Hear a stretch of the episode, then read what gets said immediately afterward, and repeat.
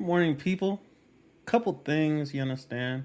We have a special guest uh, this morning, uh, Sydney from TikTok. Obviously, um, we're both on the climb, and we're both out here trying to make moves and what have you. You understand? But uh, yeah, Safe Space Podcast on YouTube. Go subscribe right now. Interesting content. Um, interesting individual. Um, I just recently came across her content. I believe it was either yesterday or the day before, something like that and you know just going through you know as the algorithm provides content and sustenance uh, i was just intrigued. I'm like this is this is different. This is different from a lot of the different rhetoric. As much as people are able to disagree on certain things it's refreshing to at least hear an objective a somewhat objective you know standpoint. And so of course i want to have her on. Sydney how are you? I'm doing great. How are you? I'm blessed. I'm blessed. Uh, we're gonna check the audio real quick because uh, okay we're not here for games, you understand? Yeah, of course not. Of course not. But it sounds amazing. Sounds amazing. Cool. Okay. Brown University, hooping. What what made yes. you choose uh, Brown University? Um well, the first thing is that there's open curriculum, so there is no core curriculum. So I am a poli sci major, so I don't have to take wow. like uh, math and science because I, I hate hate STEM. Everything about STEM is just the yeah. opposite of me. So yeah that allows me to just like take classes that I personally enjoy. And then there's a very like collaborative spirit at that university where people aren't really in competition with each other. Mm-hmm. Um, they're kind of looking to help each other out. Um, and I was like, that's that also fits uh, my personality. And then on top of that, just like the connections that you make with the alumni and the students that you're you're learning with, it was just like I can't pass up on this school. True, true. And then, of course, you know, are, are you on like scholarship there, or were you on scholarship? There? So Ivy League schools don't have scholarships for athletes, unfortunately. Yeah, it's like a, wow. it's weird because they don't say. No one. It's like an unspoken thing, yeah. but then you find out, and you're like, this is D one. Like, what do you mean there's right. no scholarships? But then it's hard to pass up because of like all the connections. But yeah. like that's the that's like one thing that they need to fix because like mm-hmm. there's so many student athletes that I think would consider the Ivy League but don't because it's like why would I pay when I could go somewhere else for free? Yeah, that makes sense, especially mm-hmm. like with the the name, image, and likeness. Mm-hmm. You know, mm-hmm. changes coming to you know the NCAA community. Mm-hmm.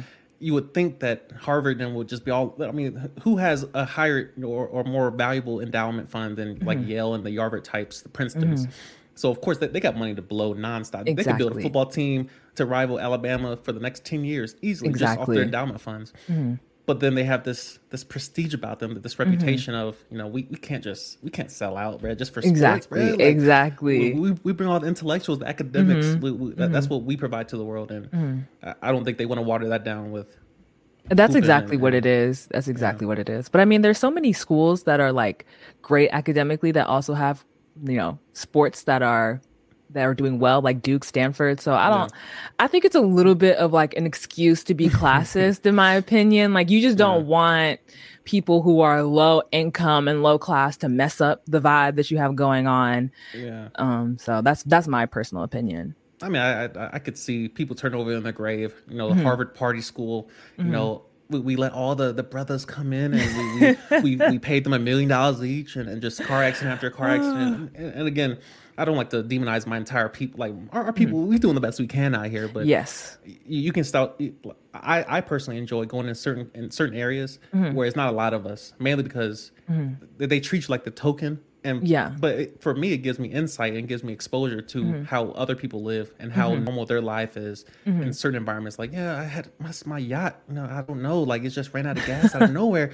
Like, what are you talking about bro like you know in 30000 gallons and we just we, we, just got a refill. We called a helicopter and i'm like brett how, how are you talking like that? That's like it's normal. So mm-hmm. um, I'm definitely intrigued by environments like that where mm-hmm. it's just not a lot of us there. And so yeah. when I, when I hear about you know people like yourself going to the Ivy League or mm-hmm. going to environments where it's just you going from Atlanta to Rhode Island, mm-hmm.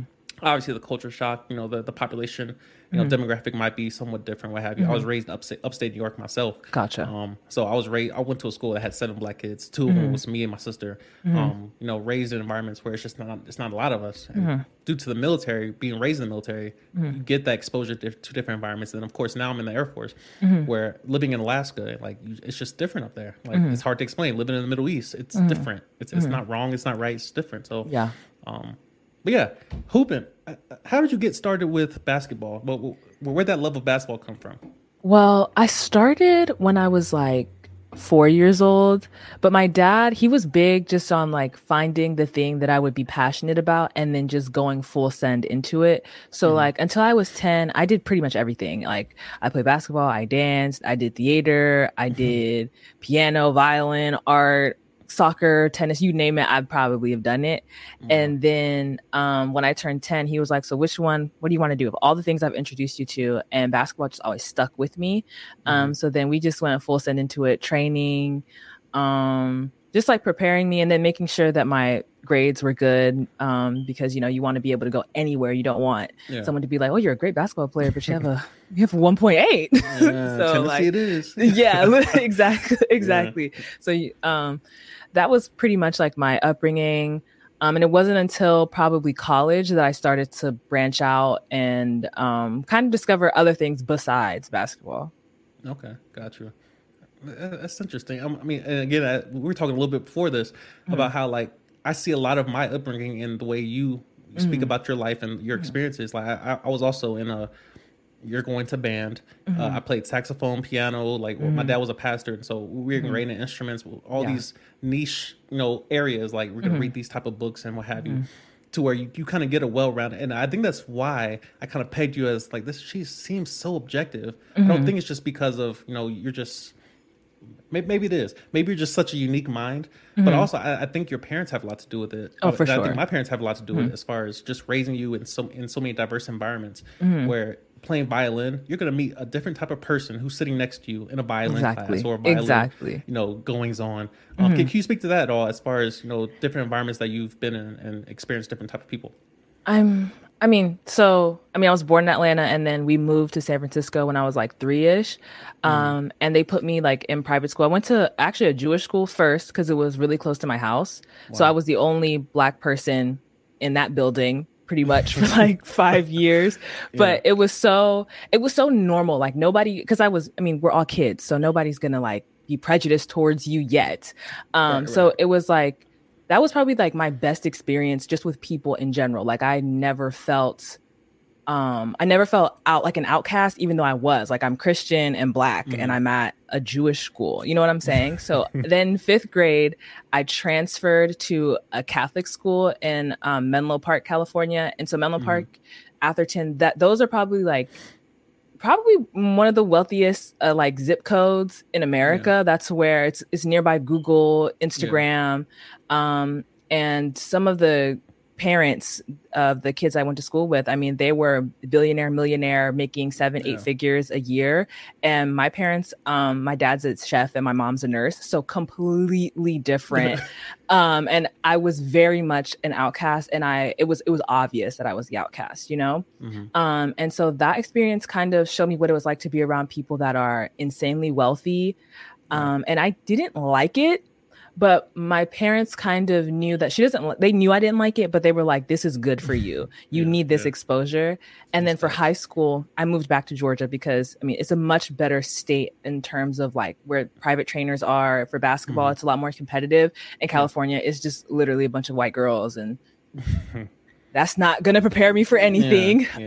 Um, so the culture shock was actually being around black people and actually seeing successful black people. I mean, wow. um, the entertainment industry doesn't paint us in the best light in my opinion mm-hmm. it doesn't paint us in an objective light like we only see the rappers basketball players and you know musicians um and i felt like this was the first time i lived in a neighborhood where there's black people living in nice homes driving nice yeah. cars just being yeah. regular um Thanks. and i think that also it makes it feel attainable whereas the parents I went to or the kids I went to school with, like that didn't seem attainable for me because I'm like, look at where I'm coming from. Like, how do I get from where I am to where they are. Um, mm-hmm. But then being around Black people who are also successful, I'm like, oh, this is very much attainable for me. And yeah. it's not something that's so far away. There's people who look like me who are doing really, really well.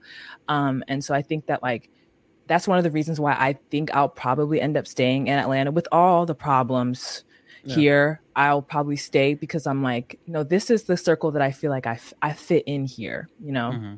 That's, that's um, so that was just a little bit about my upbringing. Okay. When I think about Atlanta, first of all, there's so many directions I can go in with, with mm-hmm. what you just uh, said. Mm-hmm. But I mean, from from the dating issues I hear about Atlanta, I I, I study women's content, and so I, yeah. I, dive into it, try to understand mm-hmm. the woman's mind and her mm-hmm. experiences mm-hmm. and how it correlates to reality. And I'm like, all right, mm-hmm. so there's something missing there, like mm-hmm. pretty privilege, or that there's a gap there somewhere. I'm like, men don't have that privilege either. But like, I start connecting dots in it. So I, I, I watch a lot of Get Ready with Me. Um, okay. and just makeup stuff. I'm like, mm-hmm. into it. I'm like, all right, cool, man. Like, it's, it's not for me, but the content is interesting.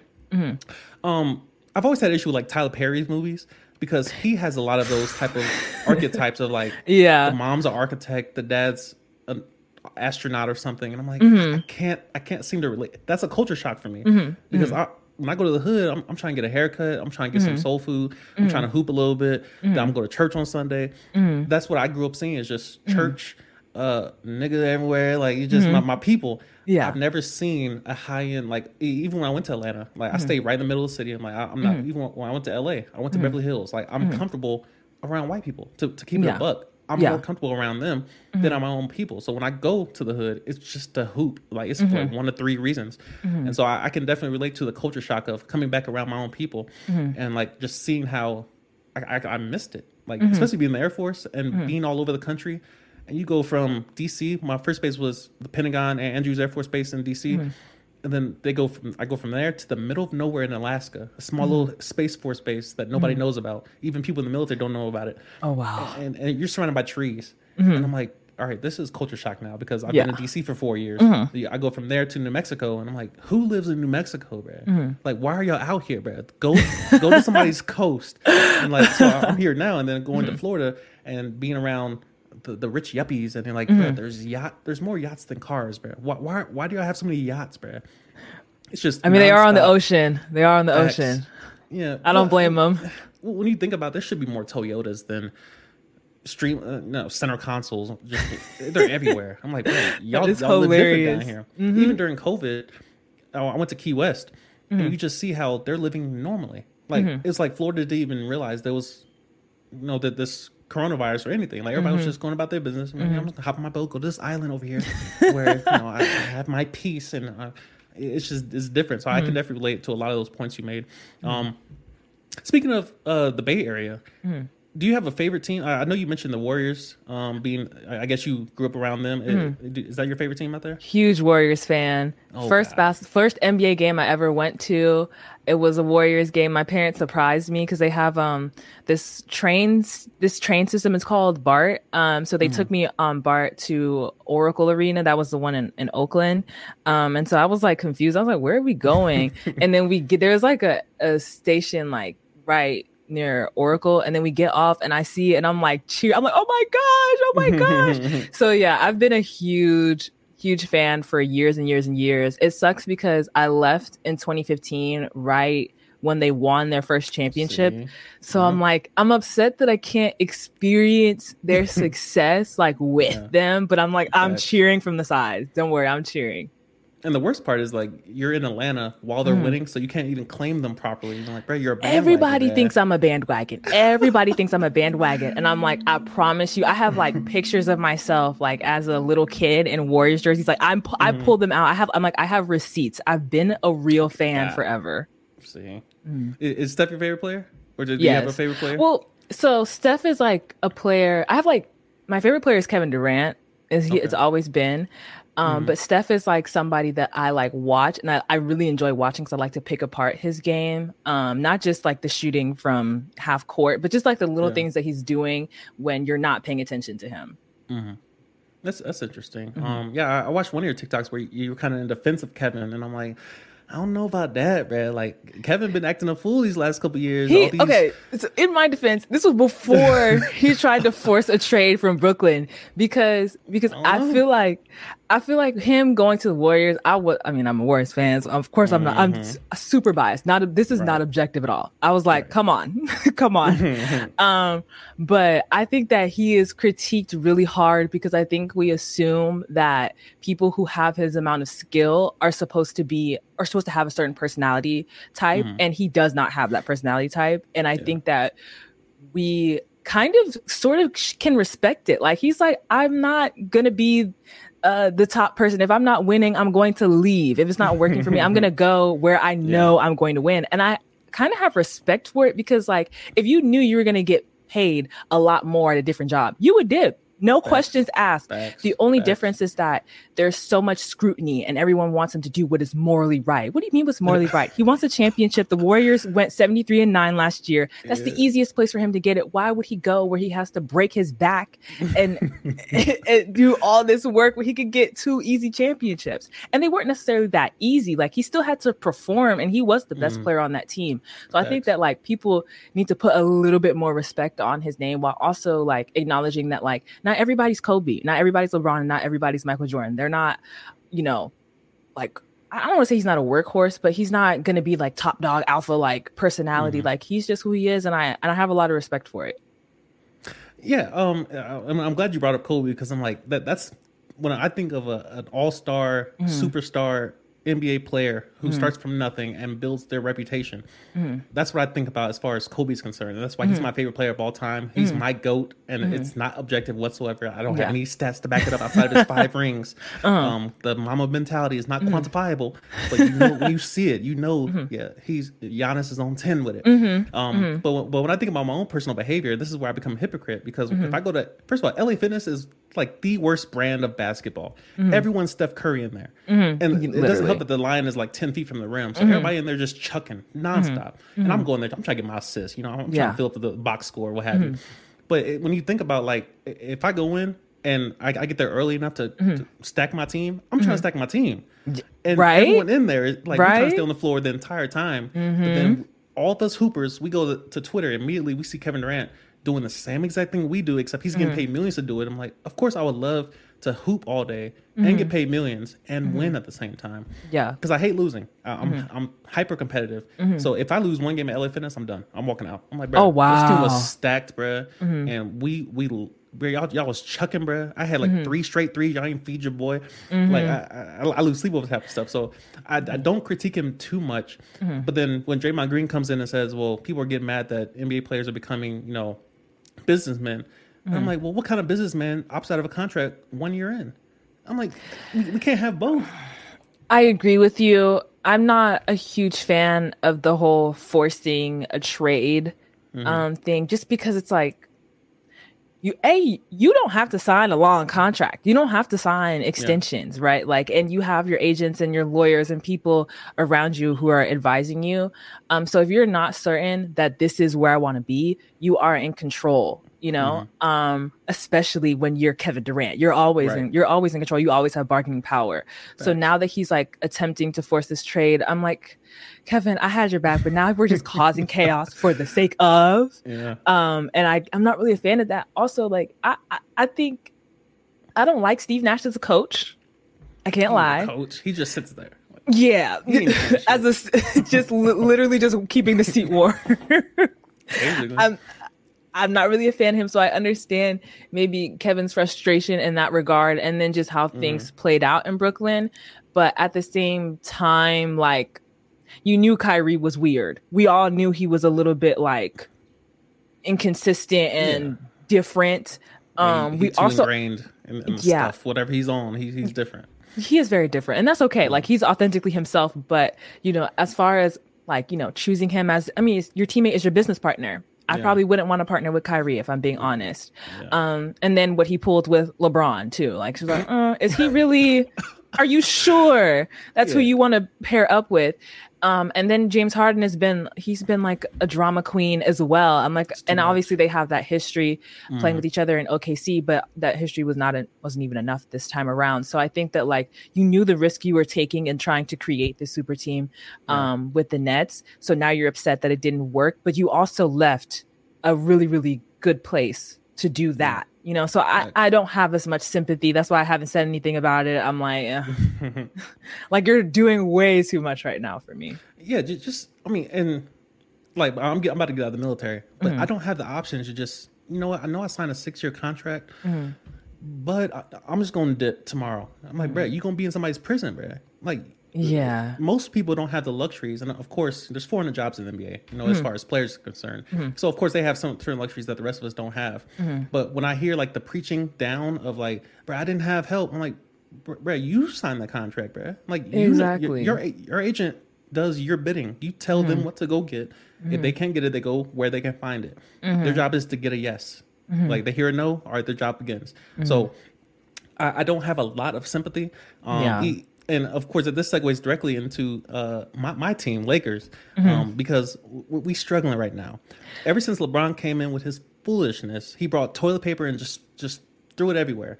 I'm like, mm. Brett, Kobe is rolling over in his grave while you literally just, you just making a mess. And of course, I love some Russell Westbrook. He's between oh, you him love and Giannis, him? Love him.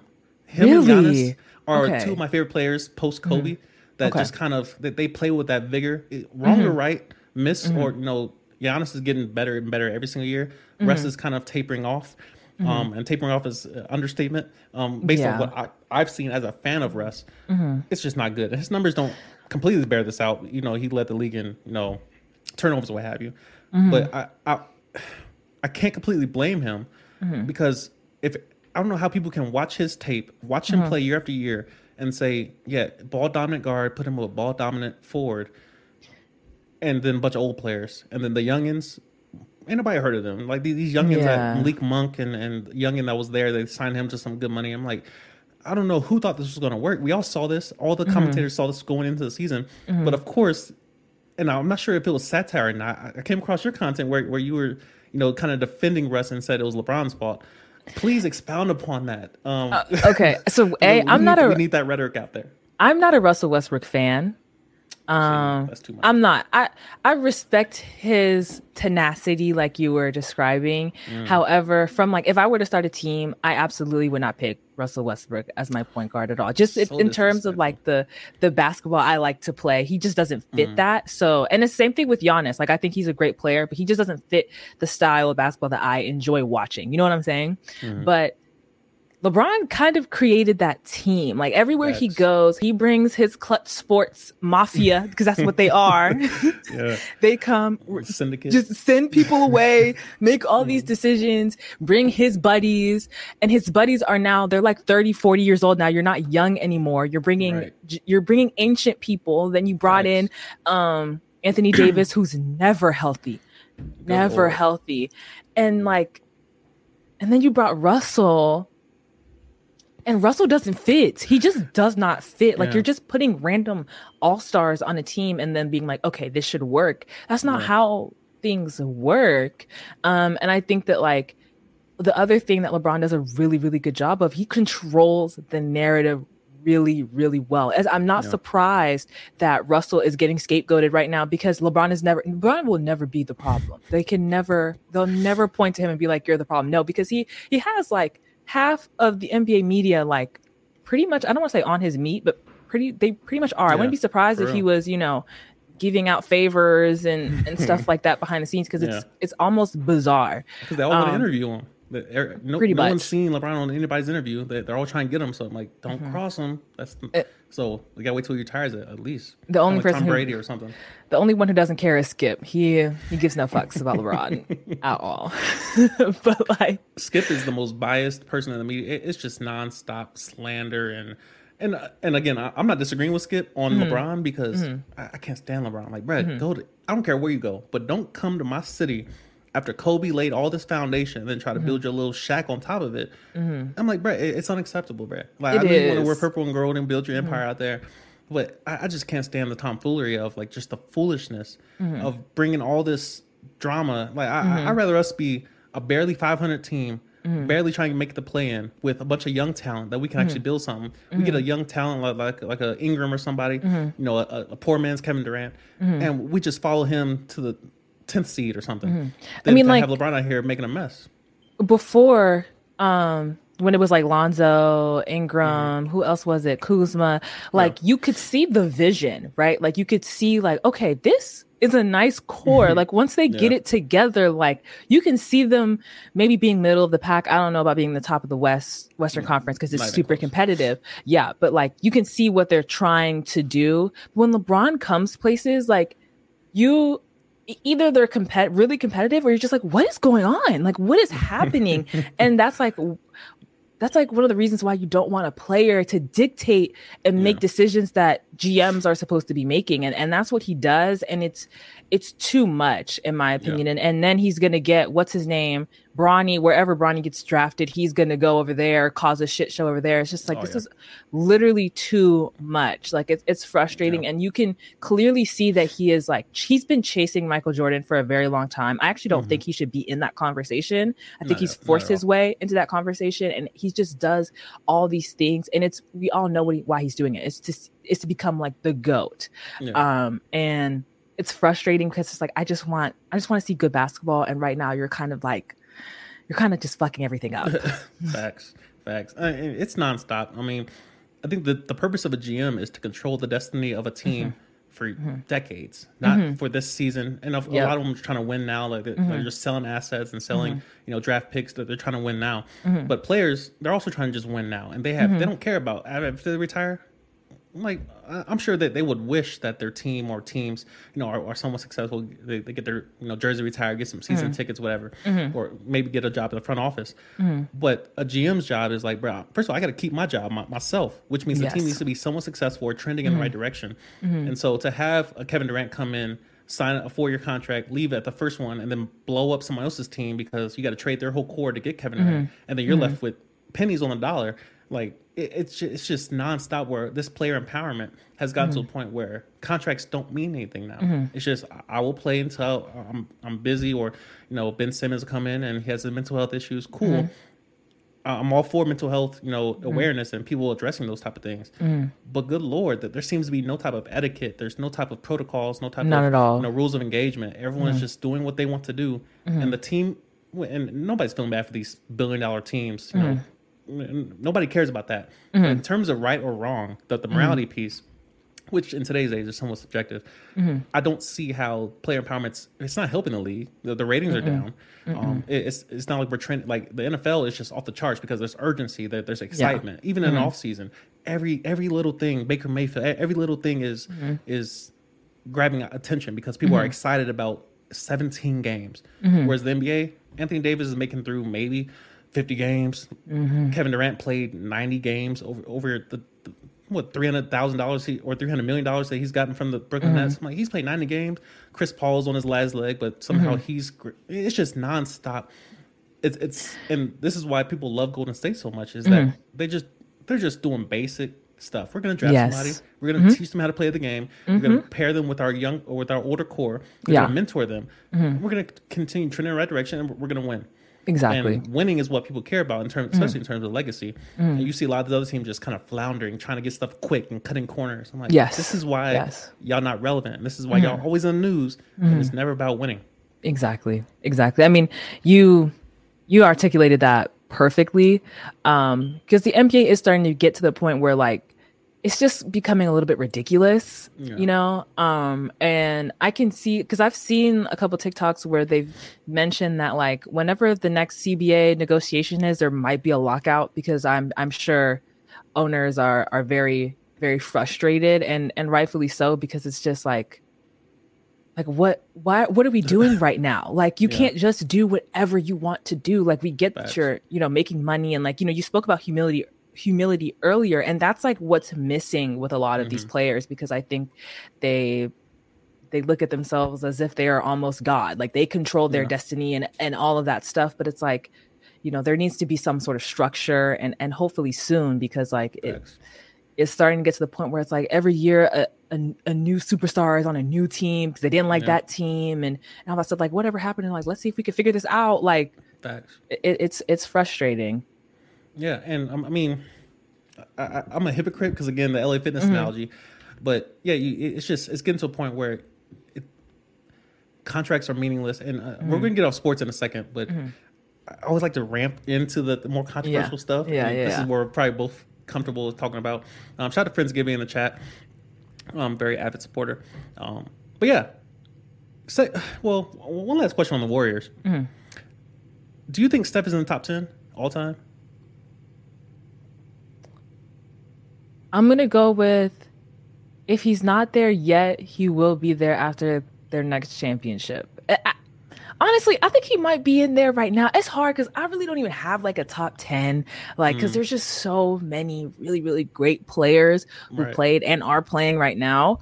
Um, but I think, I think after this last finals performance, like, I think we can say that he's top 10 um, because it was him and and considering what the Warriors team was made up out of, which was like the the rejects and a bunch of G League, yeah. a bunch of G League two way players. Yeah. Um, I think that like we have to res- we have to put some respect on his name because there's never been a team that was so like.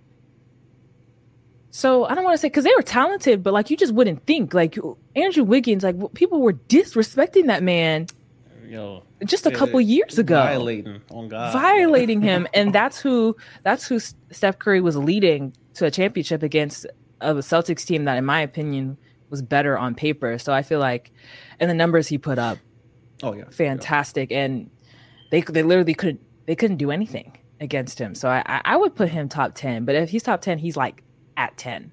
Yeah, yeah. Mm-hmm. Um the biggest argument for stuff to be top 10 obviously you got to take somebody out the top 10 and everyone's mm-hmm. going to have these varied you know numbers what have you mm-hmm.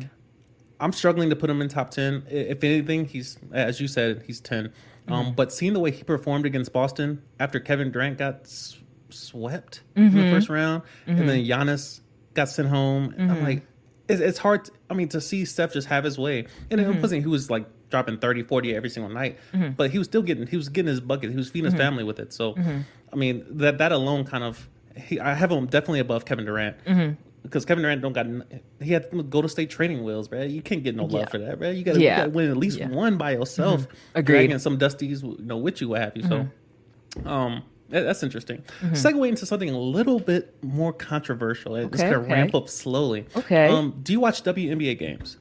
I do. Um, I used to watch them a lot more when I was younger. Um, mm-hmm. and like probably like high school, and then I, I've been to a couple Dream Atlanta Dream games.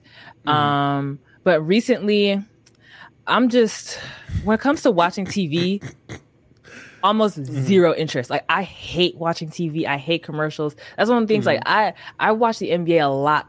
Like w- not not nearly as much as I used to. So it's kind mm-hmm. of like a slow decrease for me. Like I don't know what they need to do to get me back on on board, but I just can't do it mm. with the mm. commercials. I have no patience. Like that's yeah. that's really my biggest my, my, biggest thing. I feel. I feel. Mm-hmm. Do you have a favorite? Uh, uh, well, you mentioned the Atlanta Dream, but do you have a mm-hmm. favorite mm-hmm. WNBA team or WNBA player? I don't have a favorite team, but the person I grew up really, really enjoying watching was Candace Parker. Mm-hmm. Um, yeah, I would say Candace Parker. Gotcha, gotcha. And this is where, for, for me, it, it's not. It shouldn't be controversial. It's just a discussion. But mm-hmm. when it comes to WNBA equal pay, um, the, the, analogy I usually use is OnlyFans. I'm like, all right, okay. if I went on OnlyFans and start trying to take pictures of my feet mm-hmm. and and taking pictures facing the camera and my, mm-hmm. my rear end is all propped mm-hmm. up and what have you, um, I would get banned from the site. No yeah. one's buying that. No, nobody mm-hmm. wants that. Mm-hmm. Um, and if they do, it's not my type of clientele. Um, mm-hmm. It's just a different demographic that will be trying to buy it, and it wouldn't be mm-hmm.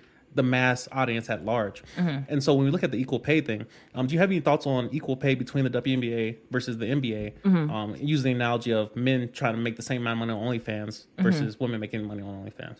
Uh-huh. So with the equal pay in the WNBA, I think the the argument was getting very clouded because I think people were thinking that they want to be paid the same amount as NBA players. It's not possible. The WNBA doesn't profit. They don't make a profit mm-hmm. at all. Um, they've been existing kind of in the negatives since it's yeah. begun.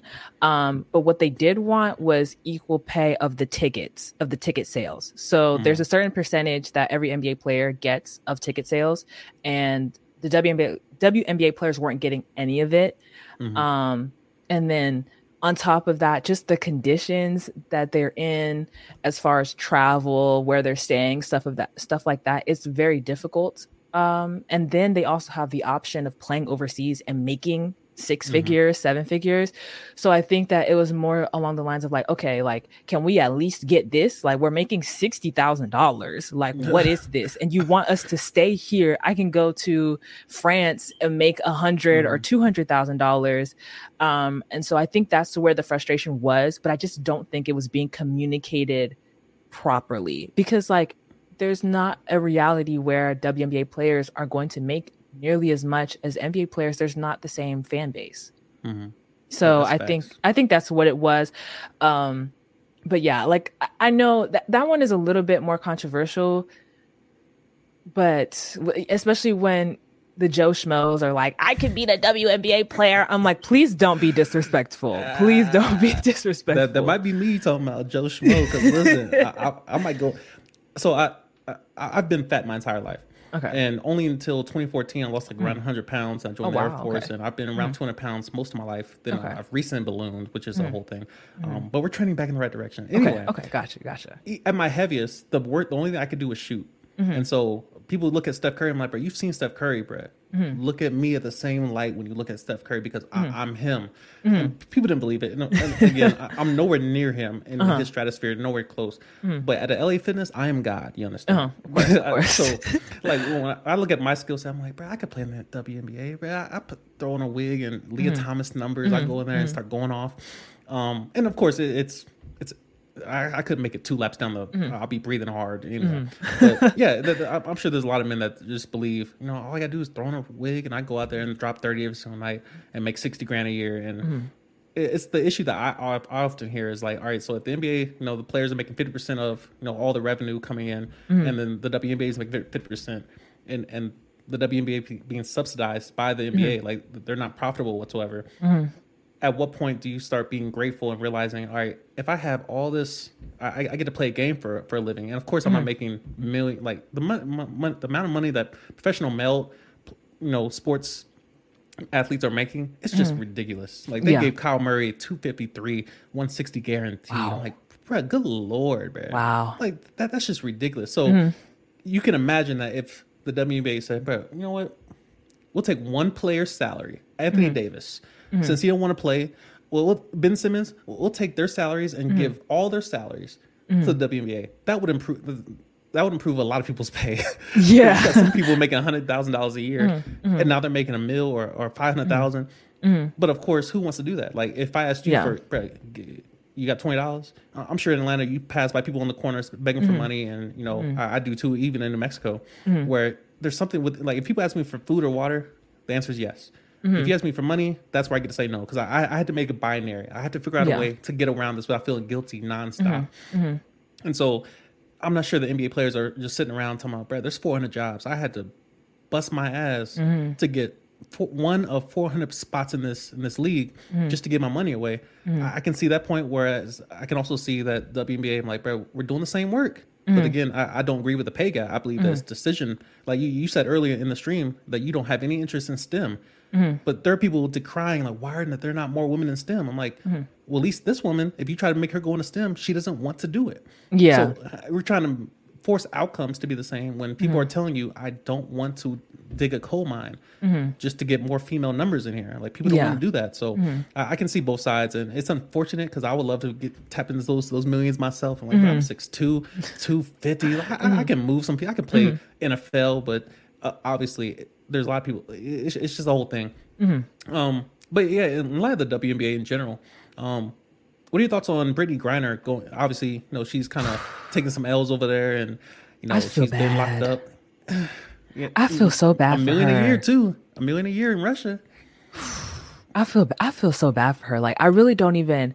I I just feel bad because like all she wants to do is hoop and make a living, and now the girl is in a Russian prison. I don't even know what that's like. Yeah. You know, and it's just I I really just I sympathize with her because it's just like this is not how anybody would ever imagine their life going. And as somebody who has once dreamed of playing professional women's basketball, like now you have to mm-hmm. consider like, okay, if you're gonna go somewhere, you can't just think like price tag. You also have to think like, say something happens. You know, there's already been the coronavirus. So say something happens and you're stuck in another country, you know, what what do you what do you do? Is there a way to escape?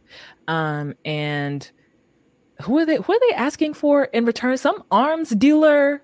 Yeah. I'm like, Yeah. I just feel And bad. I, I really don't know what can be done uh, on it other than Mm. them giving up that person. But it's just like, Lord Yeah. have mercy. Yeah, it, it, it's a interesting. So I, I was, I was, as long as it's been going on, I've been thinking about like, should I address this at all? Mm-hmm. And I typically, when, when it comes to like uh, abortion topics or, mm-hmm. or, you know, women's dominated topics, mm-hmm. I tend to bring on a woman to talk and let her do talking first. And then I just ask her questions. Yeah. Because it, it, kind of, first of all, it shields me from cancellation. I'm like, bro, I was asking questions. She Fair. said it, bro. Fair. But, uh, yeah, I, it's just, out of all, because we, we, saw the example of the uh, LiAngelo Ball when mm-hmm. he was over in China acting a fool, mm-hmm. stealing stuff. Yeah. And Trump stepped in, brought him back. Mm-hmm. And I'm like, there was little to no consequences outside of his NBA career that was just mm-hmm. cut short. Yeah. If at all. Like, he's mm-hmm. still trying to fight to get a G League spot. Like, he, mm-hmm. he's just getting crumbs at this point. You see the consequences he's dealing with because of his actions. Um, Paul Whelan, he's been over in Russia for some years now at this point. Mm-hmm. Um, and you know he's been accused of spying, what have you, and mm-hmm. it, it's the whole thing. And the crimes are are different in different countries. Mm-hmm. My my issue was, yo, she's been going over there for a minute now. She's making a million mm-hmm. dollars a year in Russia, hooping. Mm-hmm. This is not her first time going there. Mm-hmm. At some point, you're going to learn the laws. Most people have been through TSA pre-check. Most people have been through airport security none of us are like you can't have more than this amount of liquid when you go through. You better yeah. get them travel toothpastes. You, mm-hmm. If you bring a cologne, you better be in mm-hmm. a little travel thing. Mm-hmm. Most people are not new to this, and there are a lot of mm-hmm. people that are new to flying, but mm-hmm. she's not one of them. Even yeah, not at all. WNBA, she's been traveling. It might might be in coach, it might be in mm-hmm. economy, but she's been traveling through you know security checks and what have you. So my issue is the lack of accountability, and she pleaded guilty. Mm-hmm. But I, I, hear on both sides. I hear the conservative talking points, and I hear mm-hmm. the the you know the liberal talking points of mm-hmm. we, we, just have to free her. Steph Curry, you know, you know, we have to free her, and we stand with BG and all this stuff. I'm mm-hmm. like, bro, she committed a crime. Yeah, there's men over there that have been over there for years. No mm-hmm. one said anything. Mm-hmm. Just just leave them over there, let them rot. We don't know their names. There's countless people in prisons, prisoners of war around the world. And of course, Russia is you know invading Ukraine. That's the whole thing. But my issue is, I'm like, what makes her different than anyone else who's committed mm-hmm. a crime or is mm-hmm. accused of committing a crime that are over there who yeah. haven't pleaded guilty? When mm-hmm. she's pleaded guilty, she has a lawyer, she has representation, mm-hmm. and the Russia, you know, influencers or, or the, those who are in power over there are mm-hmm. saying like, Brett, she's in our law system. Like, she, mm-hmm. if a Russian came to our country and acted a fool, or if, if a terrorist came to our country and acted a fool, and their country said, "Hey, f- free my nigga, bro. Like mm-hmm. he mm-hmm. ain't do he ain't do nothing. He just had a gun mm-hmm. in the airport, bro. Mm-hmm. It's just a bomb on the plane. bro, yeah. Why, why, y'all oppressing him? It's because mm-hmm. of skin color. I'm like, it, it doesn't correlate. It doesn't. It doesn't yeah. make any sense. Yeah. So as much as I, I personally would hate to be in that situation, and I mm-hmm. can have high levels of empathy of like, bro, she's six nine in somebody's jail cell. Yeah. I know it's not comfortable at all. Like, I, even on base, I, I was talking to a dude. He just came back to our unit Mm-hmm. And um, he was just in jail for 90 days on mm-hmm. base. And oh, he's wow. like, bro, we can't take naps. Like they had a nightlight that was bright as hell. Like oh the food was dusty. The cot mm-hmm. was like concrete, and they gave us like a mm-hmm. little thin piece of foam to sleep on. Mm. And I was like, all right, that's a military on base mm-hmm. prison. Mm-hmm. Three square meals. You know, had two hours of free time, uh, like watching TV or whatever. It wasn't the worst thing in the world, but obviously he suffered under that regime. I can imagine being six nine yeah. like this, guy was like six foot. Mm-hmm. He was like this chick six nine sleeping on whatever accommodations they got over there. I know mm-hmm. she's not comfortable. No. But then again, I, am not sure where we just negate all responsibility and mm-hmm. say, well, you've been going over there for a minute. You've been making all this money hooping in this mm-hmm. country. You've gone through that airport multiple times. Mm-hmm. We make mistakes. We make mistakes. But of course, some mistakes are immediately fatal. There's some mistakes I'm not allowed to make as a man and think I'm just going to get away with it. You yeah. talking to a 14, 15 year old, sir, come with us Mm-hmm. We got a registry for you. Uh, mm-hmm. Uh, go ahead and sign up over here and uh, go move in the woods because you're a registered sex offender. We don't need you in our like. Mm-hmm. I, I, mm-hmm. can't just. Bro, it's because I'm black. Like, bro, you you did it. Yeah. You you made a mistake. So, mm-hmm. um, I'm not sure where, where you stand on that. As far as, do you think she should be detained like like like she is? I think well, part of it is that because what was it? Some type of cart? Was it a cart that she had or something? I can't remember. Like some weed hash or like some some some type of re- yeah. THC equivalent or something like that. Yeah. Um, and I think that we in this country, because weed is starting to become something that is more normalized and used mm-hmm. in such a recreational way, I think that we automatically are like, it's just weed. It's just weed, right? like, what do you mean? Yeah. Like, who cares? It's not, she didn't have a gun. She didn't have anything like that. And so, because of how we, I, I think, like, as Americans, we feel like the world should be just like America right yeah. and yeah. that the world is is progressing as fast as america is um and that's not the case uh in many places and so i think that and i same way am projecting my you know liberal american views onto a country that is not liberal at all right, um right. and completely the complete opposite of America. And then on top of that, I think there's also this feeling that she is almost a political prisoner because of the timing. So mm-hmm. say like the whole Russia Ukraine um invasion never happened, then I think people probably would be like, "Okay, now girl, right what you doing over there right like what are you doing yeah. you know like you messed it up your you messed this up for yourself but i mm-hmm. think because of the the context of why she was leaving um and how and and just like the just the kind of political atmosphere that is Russia and how we don't really know I don't really know much about Russia. I don't know about mm-hmm. you. You might be more educated on on this type of stuff because of the military, but like, you know, when you hear Russian prison, it just sounds terrifying. Yeah. Like yeah. it just sounds like what are they doing to her? Are they beating her? Are they torturing her? Like what's going on to Brittney? So I think mm. those are the things that I feel like I'm projecting onto the situation. And I feel like others are projecting because like she made a mistake. Mm. And, you know, I feel like everyone deserves some grace, especially when the punishment is to be in a Russian prison. You know what I'm saying? Mm-hmm. Like, it's just like, oh Lord, like I feel for her and just for her family. And it's just like, you know, we just want everybody just wants her to be home because it's like I'm sure it's terrifying where she is. Like you said, I'm she I didn't even consider how tall she was and the fact that they're yeah. probably not really accommodating for her at all. She's just a regular, regular old yeah. prisoner. Um, and so to go from the high life to that, it's like, oh Lord, like I, I really just hope she's, you know, doing okay, praying, doing whatever she has to do to just mm-hmm. stay, mm-hmm. stay sane, honestly, because I don't know when when this debacle is going to be over for her. But I do agree that like you know people need to be especially black people um, if you're in another country you have to be very like conscious about the fact that people are watching you um, mm. you don't have room to, you don't even have room to make mistakes in america so no. why would you think you have room to make mistakes in russia yeah so mm. i think like there's that side of it and like whatever's happening i feel like she's paying for she's paying for her mistake unfortunately yeah I mean, my closest experiences to anything anything comparable to jail or prison mm-hmm. was basic training. And I, I, almost lost it in that joint. I'm like, bro, I can't take no naps, bro. Like, mm-hmm. I, I, mm-hmm. can't have no snacks. I ain't got no music in here. Mm-hmm. And they're like, bro, just read that, read that book, bro, and, and mm-hmm. memorize the rules and memorize the, you know, the rules of engagement, the command mm-hmm. chain, all these things, to where just kind of trying to juxtapose that to her experience. Um, it, it's why I, I, tend to be kind of paranoid. I move very slow when I make my decisions because I know mm-hmm. nobody's coming to save a man. And again, there's countless men in those prisons over there mm-hmm. that nobody mm-hmm. knows the mm-hmm. name of, nobody's making mm-hmm. videos about, nobody's championing for. There's not a single yeah. hashtag for a lot of mm-hmm. those men over there. But of course, you know, this more well-known name. Um, but I don't think it should matter in that case. I, mm-hmm. I feel like if, if we're going to champion for Americans in general, mm-hmm. then we champion for Americans in general. Yeah, but I don't see Agreed. that happening, and so Agreed. it's unfortunate for mm-hmm. anyone that's predicament where mm-hmm. you might be accused of something you didn't do, you might be mm-hmm. accused of something you did do. She pled mm-hmm. guilty. Um, maybe she didn't have a choice whether or not you know she wanted to go to trial yeah. and, and, probably get longer, but she's looking at ten years after pleading guilty. I mean, it, well, a max of ten years or, or so, or minimum. I, am not sure exactly, but either way, it, it's an unfortunate situation. I wouldn't wish that on anyone, especially yeah. going to a foreign country. She can't even talk to nobody in there. Like she, she hoping there's some other Americans in there. Yeah, you're talking about social isolation, mm-hmm. physical isolation, geographic isolation. Mm-hmm. It kind of it compounds.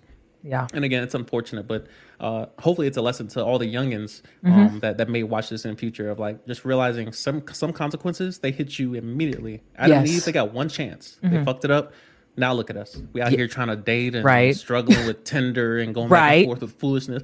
Taxes and gas is high as hell. Mm-hmm. Like, if I ever see him, I got a word for him. listen, I'm like, you, you got to throw hands but over over trying to see you in the alley, bro. You can't be doing that, bro. Put that fruit down, bro.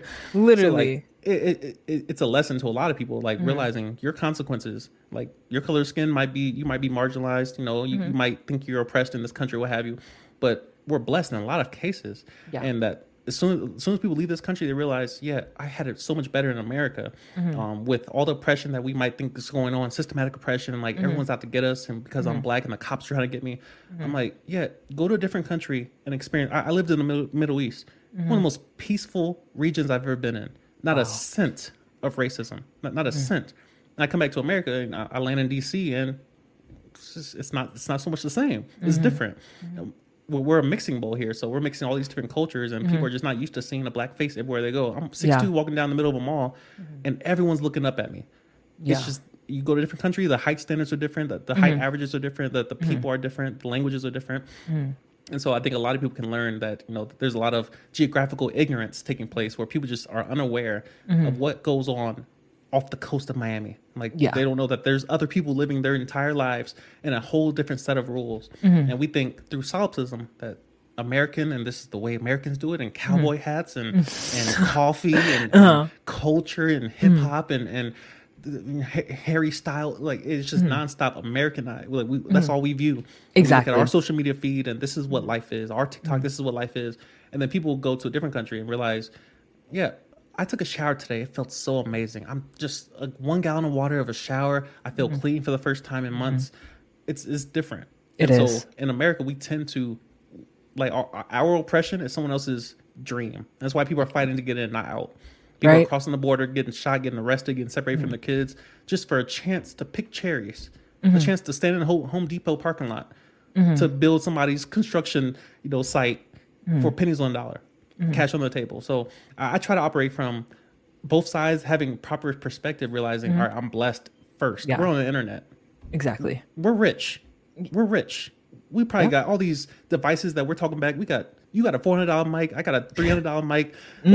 I see. Just, I see the headphones. I see the I headphones. Mean, I mean, listen, we, we, do what we can out here, bro. Exactly. We take care of business, but it's just like uh, the stuff that we complain about, and we say, bro, we're so oppressed. I'm like, are we really?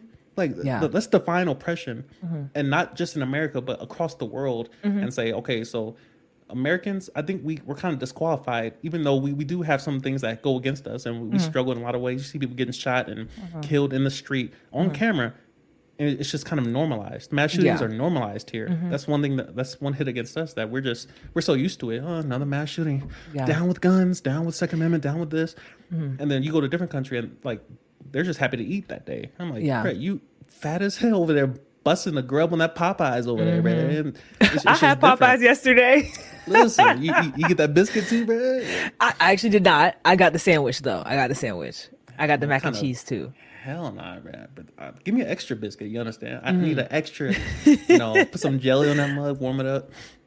It's different. It's mm-hmm. different. So, um, yeah. As much as we're sending prayers up for, um, mm-hmm. let this be a warning to everyone else watching. Mm-hmm. The, you know, all the two people live and, and mm-hmm. the, the, twenty people that will watch this over the next couple of weeks. Mm-hmm. Um, yeah, just just be aware. Even in this country, some mistakes are immediately fatal. Yeah. Like uh, those pedophiles things, I send it to my brother. I'll send it to my dad. I'm like, bro, mm-hmm. just don't don't be doing no stupid shit. Like, yeah, men get horny, and like these pedophile things are amazing. And this is a little side tangent, but okay, um, I'll probably clip this just for another mm-hmm. post. But like, you, you see young men they get horny and they lose track of long term consequences. Mm. Lately, I, have really been studying this the, the registered sex offender registry. Yeah and how that junk stays with you the rest of your life, bro. There's a bridge yeah. in Miami that has nothing but sex offenders living under it, and they can't go anywhere else. They have to, they have um, oh ankle monitors that monitors their location mm-hmm. 24 hours a day. And during like set hours, like eight o'clock at night to like four in the morning or something, they have to be mm-hmm. under that bridge, mm-hmm. and they mm-hmm. better not leave or they go back to prison. Like it's just a lot of those things that that's what I consider true oppression. Not that it's not deserved mm-hmm. in terms of that their actions hurting a young child, what have you, but mm-hmm. when you think about comparing their oppression to, bro, my Wi-Fi is slow, bro. Like, well, why, why can I just, bro? They pull me over for speeding, bro. Why, why, why y'all treat me like this? Mm-hmm, like. I'm not sure they're the same thing. when yeah, we have a female vice president. I'm like, women, that there's a lot of inequalities that they deal with. Mm-hmm. But y'all see y'all ceiling is vice president so far, mm-hmm. and with Biden having COVID currently, it might be president. So it, it's just. It's I saw just... a TikTok. I'm sorry. I saw a TikTok, and it was like Biden was coughing, and she was like. was, was I was like, like, y'all are so rude. Yo, it was like I, I think it was that sound going around. I think I saw it on Instagram where there was like you see like the old lady and she over there in the corner coughing and like, mm-hmm. is, is, your time good? Like, get that will present. It's time to update that jump. No, literally.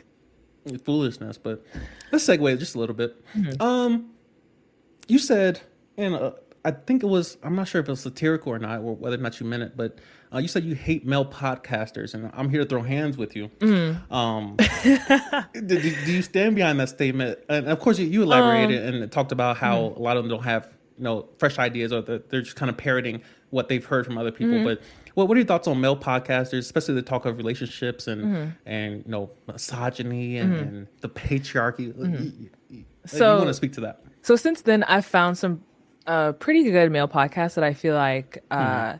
Have the nuance that I feel like is uh, necessary. I think in having conversations about dating um, and relationships and and like I said, misogyny and all that stuff because it's very complex. Um, mm-hmm. How it actually uh, works in our lives and how we all kind of experience it. So I think that like it's important to have voices that are objective, voices that are willing to actually hear out all the different sides of it. Um, and I think that especially the ones that are most pop, the the one that's probably most popular right now, like Fresh and Fit. Yeah. and the fact that it is yeah. i think what gets to me is that there's a lot of young impressionable boys like my mm. brother 16 yeah. um, his age and younger who are looking up how to get a girlfriend. How yeah. do I do this? How do I do that? Because they don't have an older brother who can help them, or their dad. You know, sometimes dads aren't always super present, and yeah. and kids live on their phones and and they're looking this stuff up, and then they're hearing about OnlyFans models and like the kid is twelve, and and hearing about like all of these things and not understanding that some of that isn't is is just a, it's just to get attention. Some of that is just to draw you in, but they don't know that, and so it. I think a lot of male podcasts I see, they keep on kind of recreating that formula of mm-hmm. like um, saying things just because I know it's just for likes and views. It's just to get people to buy their courses, um, mm-hmm. and it feels like it almost feels like they're they're predators, like they're preying on men who don't have any experience um, and boys who are too young to get experience. And mm-hmm. um, it's frustrating for me and i try to warn my brother like inter- the internet is not real life. It's not real life. I promise you like you're gonna go out and you're gonna experience women and they're gonna be all different. There's gonna be mm-hmm. some who are crazy i know pl- i have plenty of friends who are crazy. They're gonna yeah. be crazy but there's some that are gonna be really reasonable but you have to exp- you have to put yourself out there. You can't let um, myron gaines tell you how women are. You need to go find mm-hmm. out how women are because you're not in miami. You're not yeah talk you're not on some weird dating site where there's yeah. sugar babies you're yeah. in real life so how your high school is and the people who are you know mutual friends outside of high school are not like those girls um, mm-hmm. um, and so i think that's what's frustrating of course i made like a generalizing statement but yeah, again that's what i think part of social media is you got to say something and just catch that that attention. Right. And so like when people are upset, like because sometimes people will be upset in my comments, and I'm like, you didn't mm. watch the whole video because you can see you can see like how many people watch the whole video. I'm like, yeah. you didn't watch the whole video because I I I went into it right, but mm. you you saw the, like the first five to ten seconds got upset. I'm like, I mean. Rightfully so, because what right, I said right. was, you know, it was supposed to piss you off a little bit, mm. uh, but like I'd say that that was kind of why I made those comments. Yeah, and that's where I was kind of Fresh and Fit's so interesting. Um, and in in general, in mm-hmm. general, I agree with a lot of their their claims mm-hmm. um, because they're generally true in terms mm-hmm. of probability and in terms of the overall population of mm-hmm. America or the spaces that that we both frequently mm-hmm. we've both been in. Yeah, because th- there are some nuances that they're definitely missing, um, mm-hmm. and there's a lot of contradictions in their own actions that don't match what what they're yeah. they're preaching. And so I, I do I do agree with you that no, I wouldn't call it you know predatory in terms of. Mm. I, I, feel like it's just capitalism because yeah. everyone's selling yeah. something. Like mm-hmm. me and you are on here selling something. Yeah. We're selling our minds, we're selling mm-hmm. our belief systems, and mm-hmm. we're hoping people buy into it because yeah. ultimately we're all trying to get paid off of this. So we're all trying to build a following. Um, and so like when I got monetized on my first channel, I was like, man, we out here getting paid to have opinions. Like what the okay, hell is this? Okay, okay. So like it, it was just you, you, you, finally reach a point like, all right, I can get paid more. Like you just gotta, and you see the people that take it to the furthest extent. Where, mm-hmm. and again, I don't disagree with a lot of what Andrew Tate says because it's mm-hmm. generally true. But again, mm-hmm. a lot of people take it to heart and they say this is true, not mm-hmm. generally true. They, they say this is true, and they, they mm-hmm. take that that word from Andrew Tate's mouth mm-hmm. because he looks like he lives. I, I keep telling people everyone's faking it, especially those who say they aren't.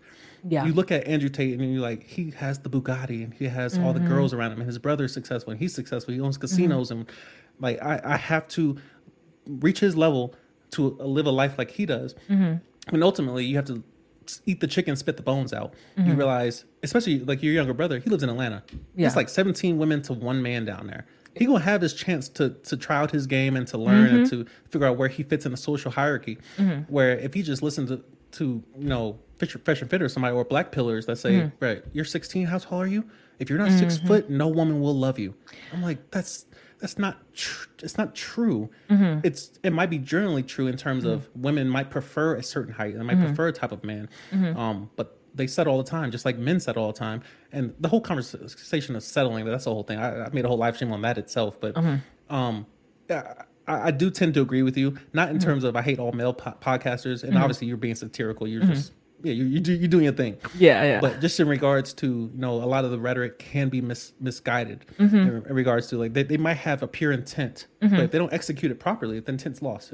It, exactly. It doesn't it's matter. It doesn't intent matter. versus versus impacted. Like you mm-hmm. have your experience. You've been all yeah. over the world. You've met so many different types of people. So like you have a very clear outlook on like okay, they're just saying this to you know. Yeah get attention and blah blah blah but like this is true like i've seen this. Mm-hmm. but like it's it's just frustrating because i know that a lot of their audience does not have that experience. Yeah. they don't know what's happening and so they're relying on someone who is saying oh look at all the experience i have. Look at the cars i'm driving. I'm high value. They're looking at that person to tell them what the world is like and i think in another one of my videos i said like let your experience determine what your opinions are because it's like it's just frustrating and it's kind of sad because like you said the black pillers are telling people well if you're not this height no one's going to like mm. you and that's not true that's not that's yeah. not true like you have to see like who's going to like you and who's not like and so i think it's just like i think that's also part of part of the reason why dating is starting to get even more complex than it already was mm. on top of everything because you have people that are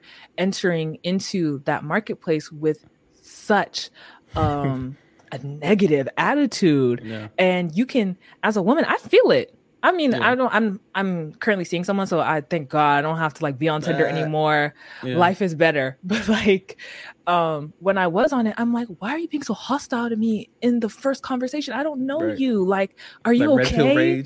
yeah. I'm like are you okay? Like what's going mm-hmm. on? So i think that um that like he, like people watching that stuff like it actually it's starting to seep into their mindset and how they're interacting with people so yeah. i think it, that's why I, am very critical of red pill there's one thing i would push back on in, in your rhetoric uh, you mentioned how let your experiences form your opinions mm-hmm. um, that one, one, analogy i like to use is like you have a colorblind individual and they look up at the sky and they say mm-hmm. the sky is it's a beautiful shade of red. Oh my mm-hmm. goodness.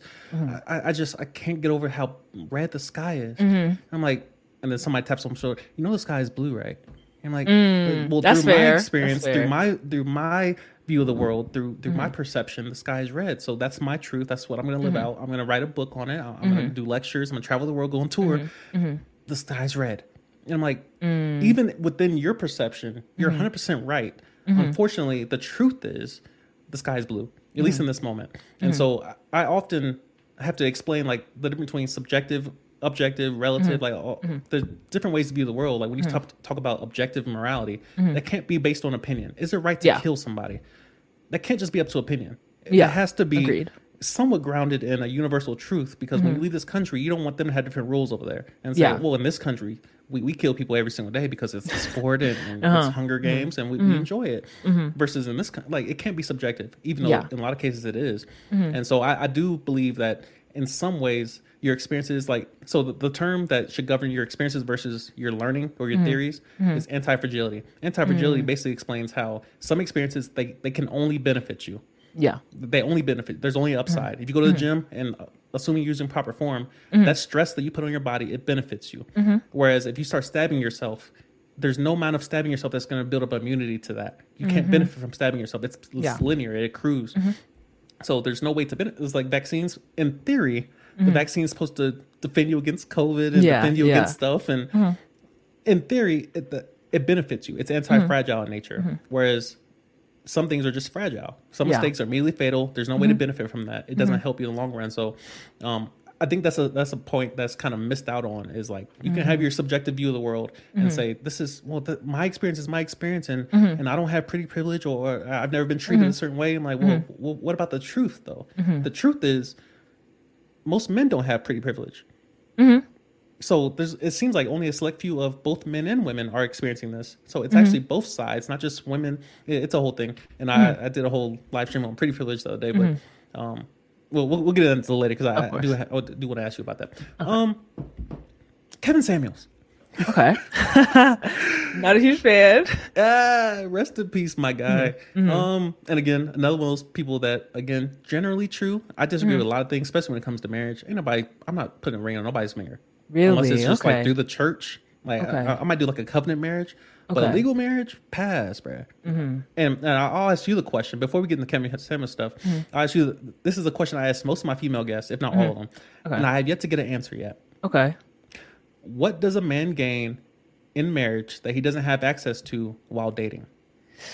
What does he gain in marriage that he doesn't have access to with dating? Um, you know, I think now before I would say nothing mm-hmm. outside of maybe the emotional aspect of being united with somebody. But I think now with how women are making money, some depend obviously like if you're making a, like a ton of money you're super high mm. value or mm-hmm. I, I, don't like that term honestly I, I, don't like that term but let's just say it. you're yeah you know you're making a lot of money da, da, you can yeah. take care of whoever then it's fine but i do think that there are some men that are like you know just regular average dudes you do gain a financial partner who um, can supplement your income. Now you can buy a bigger house or you mm. have more money to save and more money to invest and stuff like that. Um, so I would say that, you know, that can potentially be a benefit is the business aspect of it. Mm. Um, but as far as marriage, I think it's just like I think it's it's more so like the emotional component of having the life partner um, and I mean, that doesn't necessarily have to mean a lot to someone. You know, like, I, I don't know. It, it, it's difficult because, like, yeah. you can have a life partner and never actually get married. But yeah, I know there's also exactly. the, there's also like the, the benefits as far as like on your taxes and stuff like that. Which is um, also something you can get while single because children are dependents yeah, as well. So exactly. I, so I, I asked this question to a, a mm-hmm. previous uh, guest I had on, mm-hmm. and she also mentioned like the qualitative benefits, like the way mm-hmm. you feel when you're married. Mm-hmm. And uh, I don't hear this from a lot of men where like they, I mean, men don't typically operate too much in their feelings. Like obviously, yeah. it seems as if men are becoming more and more feminine. Although there seems to be more and more talk of misogyny, so I think that, that there might be a correlation there as far as why are men being more misogynistic if they're becoming more feminine? I, I, I don't know. That's not for me to answer. But um, when you think about, and uh, again, like I always emphasize the, the latter part of the question as far as mm-hmm what we don't have access to while dating because typically unless we're like christian and devout christians mm-hmm. we're not having sex before marriage but most yeah. people are not christian most people are not mm-hmm. religious in that way mm-hmm. mm-hmm. to where everyone's just sitting around with their virgin, virginity just holding mm-hmm. on to it like it's precious and yeah, like, one yeah. day i'm gonna bless somebody with my loins it's, you don't see a lot of that yeah so when, when i ask that question people can't seem to give an answer outside of mm-hmm. the way you might feel which I mean, you can't quantify that but then you hear the talk of misogyny and like how a man is owning a woman, I'm like, women can leave at any given moment.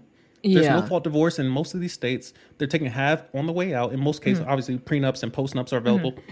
And there's a lot of ignorance surrounding that as well because mm-hmm. people think they don't work. I'm like. I, I, I, had a family law attorney retired mm-hmm. 20 years. And like, bro, they work. They just have to yeah. be drafted properly with enough time. Uh, there's a whole thing around there. So, um, with my current position, I'm like, I'm 29, single high intellect. I, if, mm. if, I don't mind saying myself, yeah, I'm tall, I'm handsome. Like I have mm. a lot of things going. Talk your so shit. Like, talk your shit. I mean, we out here. You feel me? Like, we, not to. to. mention we're rare. Mm. My height alone puts me in top four percent.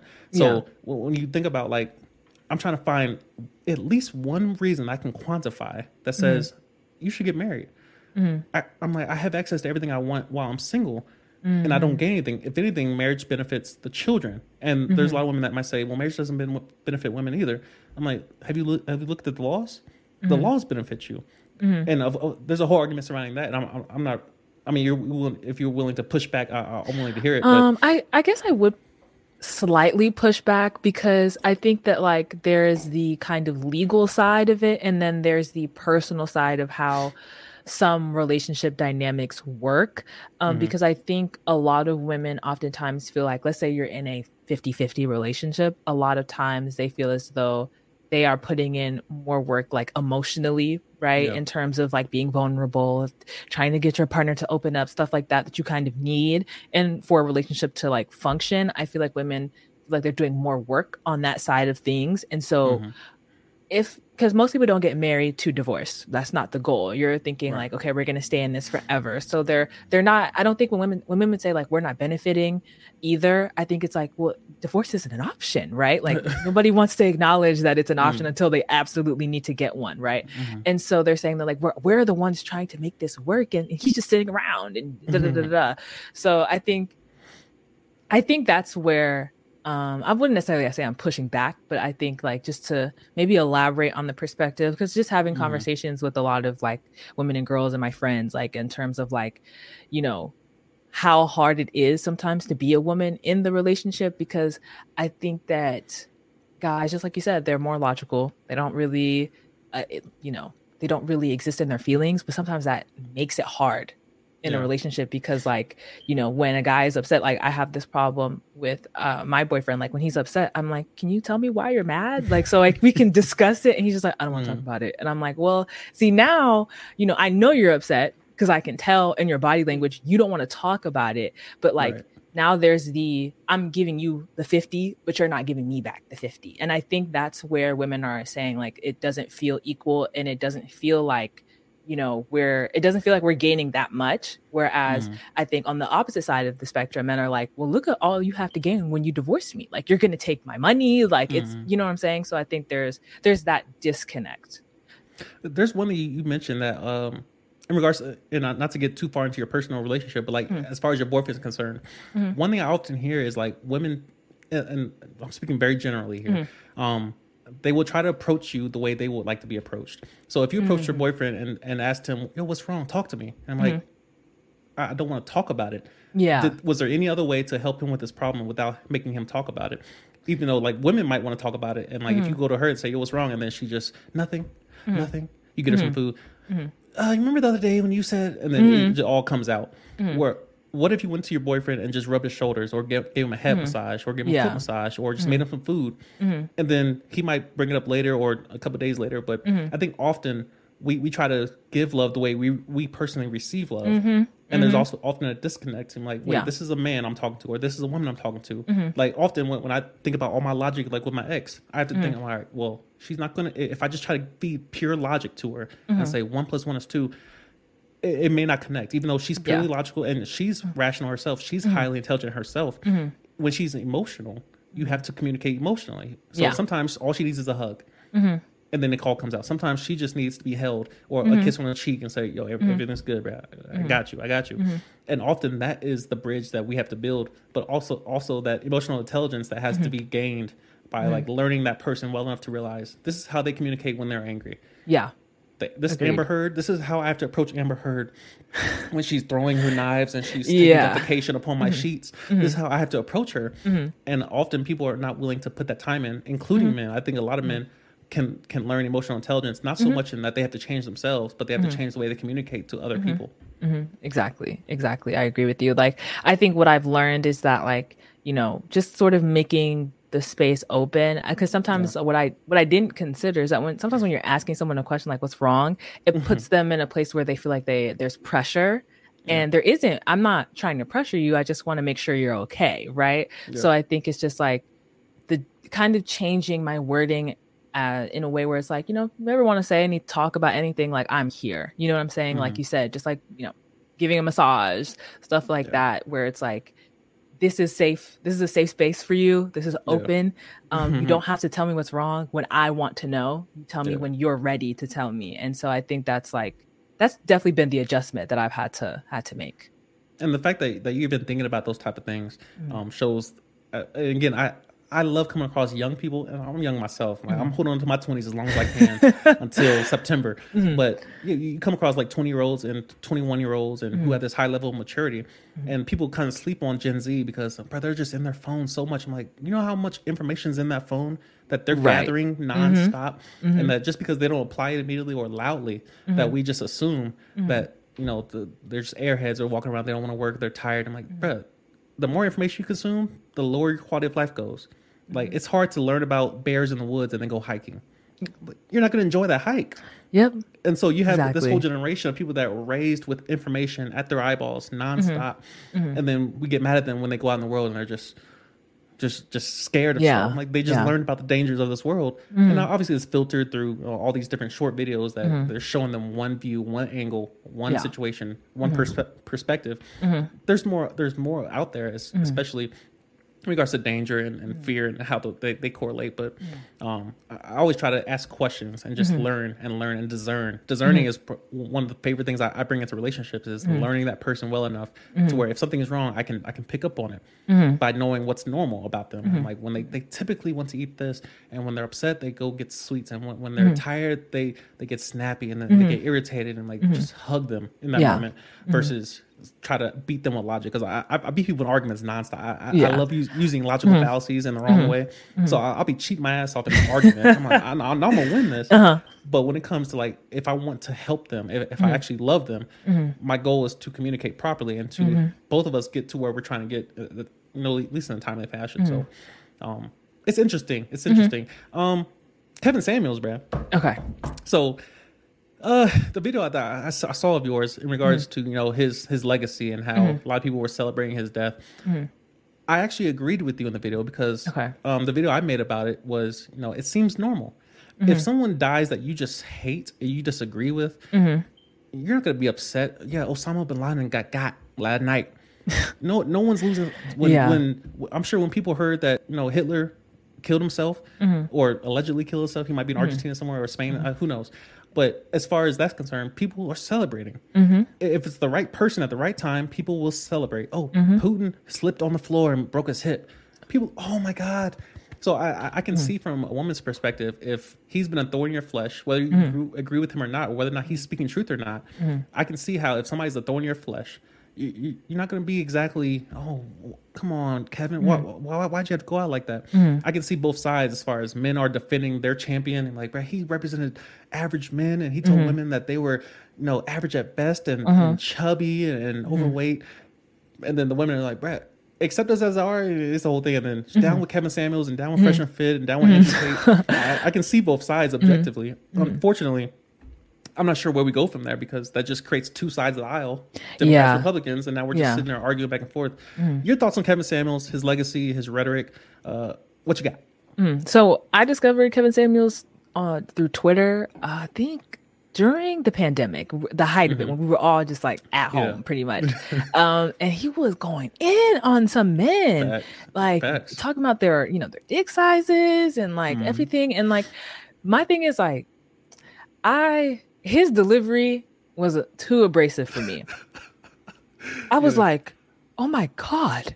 Like, why is he like, you know, like, why is he doing this to them like this? Like, and obviously, like, you know, he's trying to help them, right? Trying to Yeah. push you. Like, you know, Tough I've love. had coaches like that where like they're, you know, would insult you and and just Mhm. to to get you where you need to be. Um, and then I I didn't see him or I would just hear about him every once in a while, but I didn't really watch. And then I remember he kind of shifted to women more and it was, you know, the kind of the same kind of the same thing. Um and I just I, I just not really a fan of some of his opinions. There have been some times where like he's like, you know, telling someone what they need to do and stuff like that. I'm like, mm, you're not wrong.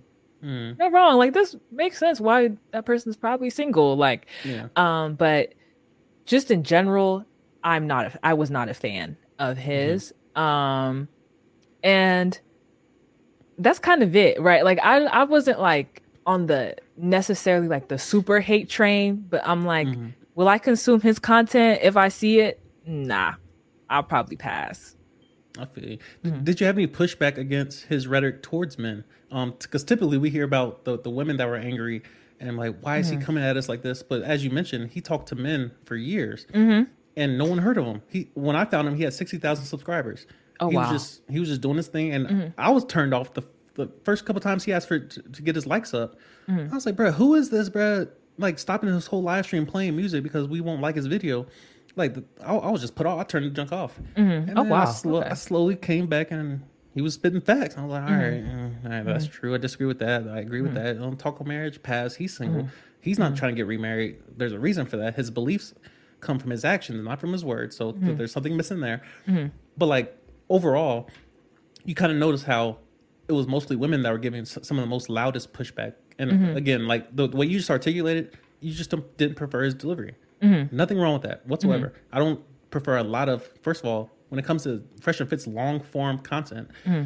I don't sit there and consume that junk. It, it, yeah, it's, it's, like drinking orange juice too much. I'm like, yeah, like orange juice, bro, but mm-hmm. g- give me a clip yeah. of like him roasting somebody. I, I can't mm-hmm. watch three hours of somebody just saying the same thing over and over again. So mm-hmm.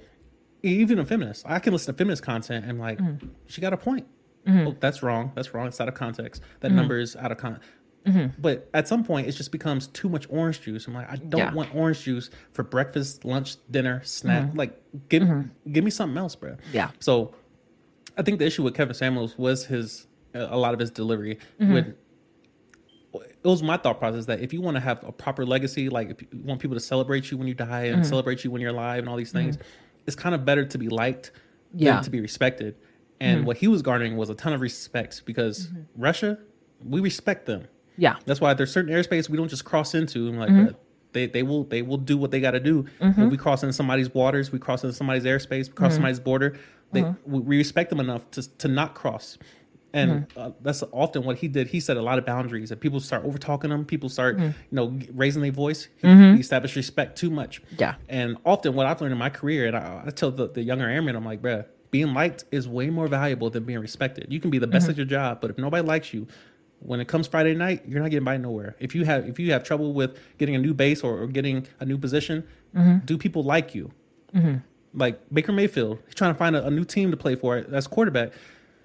Nobody likes him, mm. and that's why he got pennies on dollar going to Carolina, playing backup quarterback, trying trying to get a, a starting position. Mm-hmm. People don't like him, and he yeah. was a number one draft pick. Yeah. So you start seeing all these examples around the world. Kevin Samuels being one of them, as far as like even fresh and fit. Mm-hmm. You can spit the truth all you want, but if, if you can't deliver it properly, and he, of course, their goal is to make content. And so yeah. the, the more wild you are with it, the more loud mm-hmm. you are and, and, arrogant and abrasive with it, mm-hmm. you tend to get better views. Yeah. And that's why my channels, they kind of just, they, they slowly ramp up. I've never been yeah. viral. My highest view video is close to like maybe 200,000 mm-hmm. on my other channel, but mm-hmm. people are not rushing to hear objective and, and no, they're kind not. and and and oh that, that's well put and thank you mm-hmm. for that delivery people are not rushing for, for that mm-hmm. so mm-hmm. but my legacy is, is going to be intact because yeah. when i leave this engagement with you i'm mm-hmm. hoping that you don't have a bad taste in your mouth i'm like of course not guy just went off and, took my head off and uh-huh. targeted uh-huh. me and like mm-hmm. i could easily do those things for mm-hmm. views and, and, get them it's just I, I kind of want my legacy to stay intact, and I, I would rather you like me mm-hmm. than respect me because mm-hmm. I understand that long form, long term, people hang around and they, they mm-hmm. give and they they they spend time with people that they like that, mm-hmm. and that they enjoy. So I think that's where Kevin kind of missed it, even with all his yeah. wisdom and all the facts that he spit. Mm-hmm. There, there's one, there's a lot of things that we can all improve on, and that, that was mm-hmm. just. Unfortunately, I don't think it was one of his blind spots. I just think it was something he chose not to do. Um, yeah, I was, I was thinking, um, like maybe there's a chance that he didn't care, mm-hmm. right? Like it just wasn't like when I leave this earth. Like he was on the younger side, so he probably wasn't even preparing uh, or prepared yeah. to to pass away. But like he probably didn't care if people liked him, right? Like yeah. the way, especially with the how unapologetic he was about you know delivering his his critiques to to men and women. He didn't care if you liked him or not. You know, he mm-hmm. was in it for whatever reason he was in it. The bag. Um, and I can't and I can't knock him for it. Like yeah. it was working, so why would he why would he switch up? Because little old me is like that makes me uncomfortable. Like right, yeah. And it's it's that it's that it's one of the big issues is like if you choose the bag mm. and you get the bag, now you got to spend it with fear. And like mm. he was like 50, 50 something years old, mm-hmm. so he he was you know middle aged, what have you. Mm. He was closer to death than he was you know more life. Mm-hmm. Um, and so the like the amount of stress he died of a heart attack. So the, yeah. the amount of stress that's coming down on someone who's doing live streams at ten p.m staying up till two, three o'clock in the morning, mm-hmm. and then doing consults all day, and, and, you're constantly on the move. You're in t- different time zones. You're flying mm-hmm. around the country, mm-hmm. you know, and then your engagements from the entire time that you start your live stream, it's just it's all abrasive. It's all friction. You're yeah. constantly just rubbing people the wrong way, and they're mm-hmm. pissing you off, and you're pissing them off. Mm-hmm.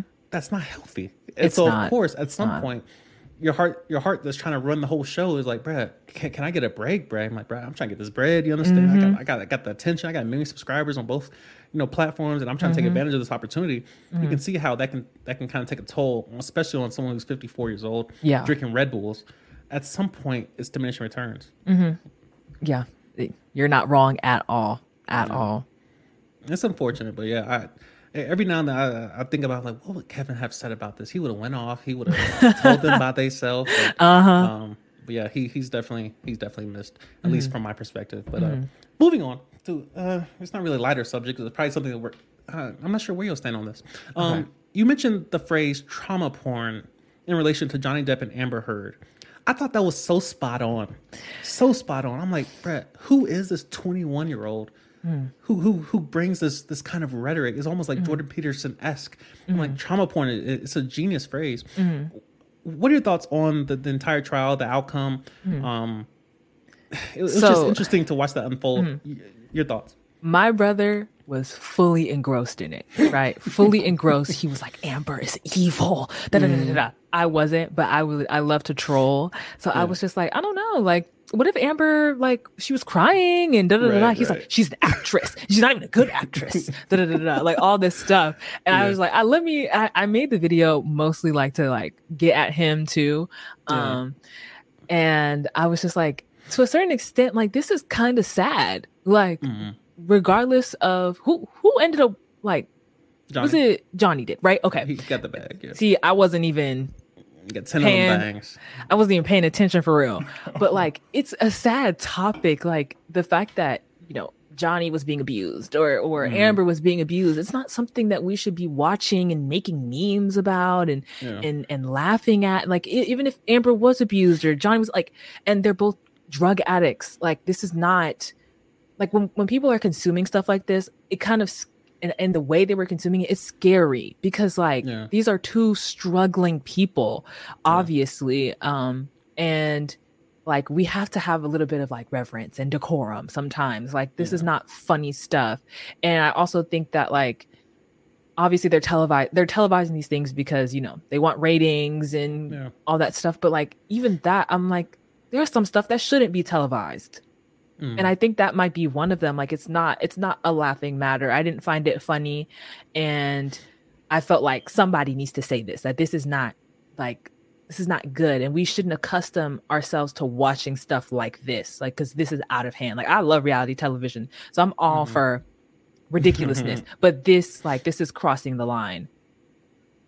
And this is where I guess I will push back just a little bit. Mm-hmm. Um not that in, it's I, don't agree with your moral judgment. That okay, I, I do think that morally it's wrong, which mm. that doesn't really carry much weight in today's society to say it, that something's at all. Wrong.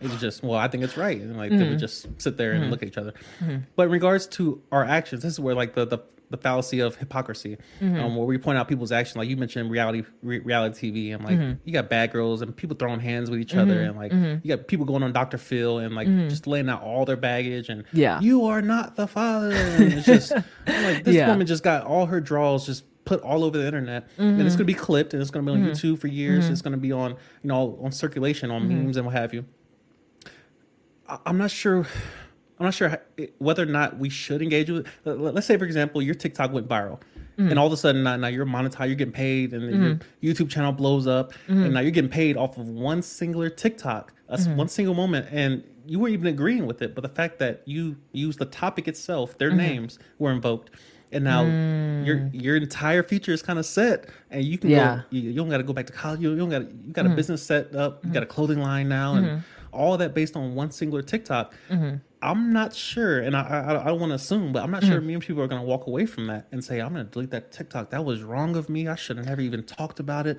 Mm-hmm. All this money coming in, I have to send it back. They're trying mm-hmm. to take me to the ATM real quick, and I, I, I mm-hmm. just can't. This wire transfer just came through, and mm-hmm. all these zeros are on here. Mm-hmm. I'm not sure what to do with that. Yeah." I'm not sure what. Do you have an opinion on that? Like, well, would you get that money back? Would you delete the TikTok Oof. if that's? You make a great point because I probably wouldn't. I probably, I probably would not if I'm being mm. honest. Um, and that's why it's good to have conversations like this because if you yeah. exist in an echo chamber, like if the if I, the person I was talking to was like just agreeing with me, like we would yeah. just continue on. But that is a very very good point, and I also think that like when you were speaking, the the thought that came up to me was that like when watching a court trial is mm. different than watching a reality TV show because of how it's presented to you.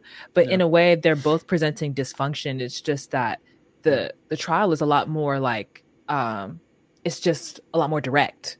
Mm-hmm. Um, and they're just saying it like it's it just is. Just pro- yeah, they just provide presenting the evidence. Whereas a reality TV show has the glitz, the glamour, it has like yeah. you know the shopping sprees and the music yeah. in the background. So it, it, almost like seems like oh, what I'm watching is harmless, but those are real people. So it actually isn't harmless. Like we watched, yeah. I mean, I watched a little bit of the Kardashian show. I know it's awful, but don't judge me.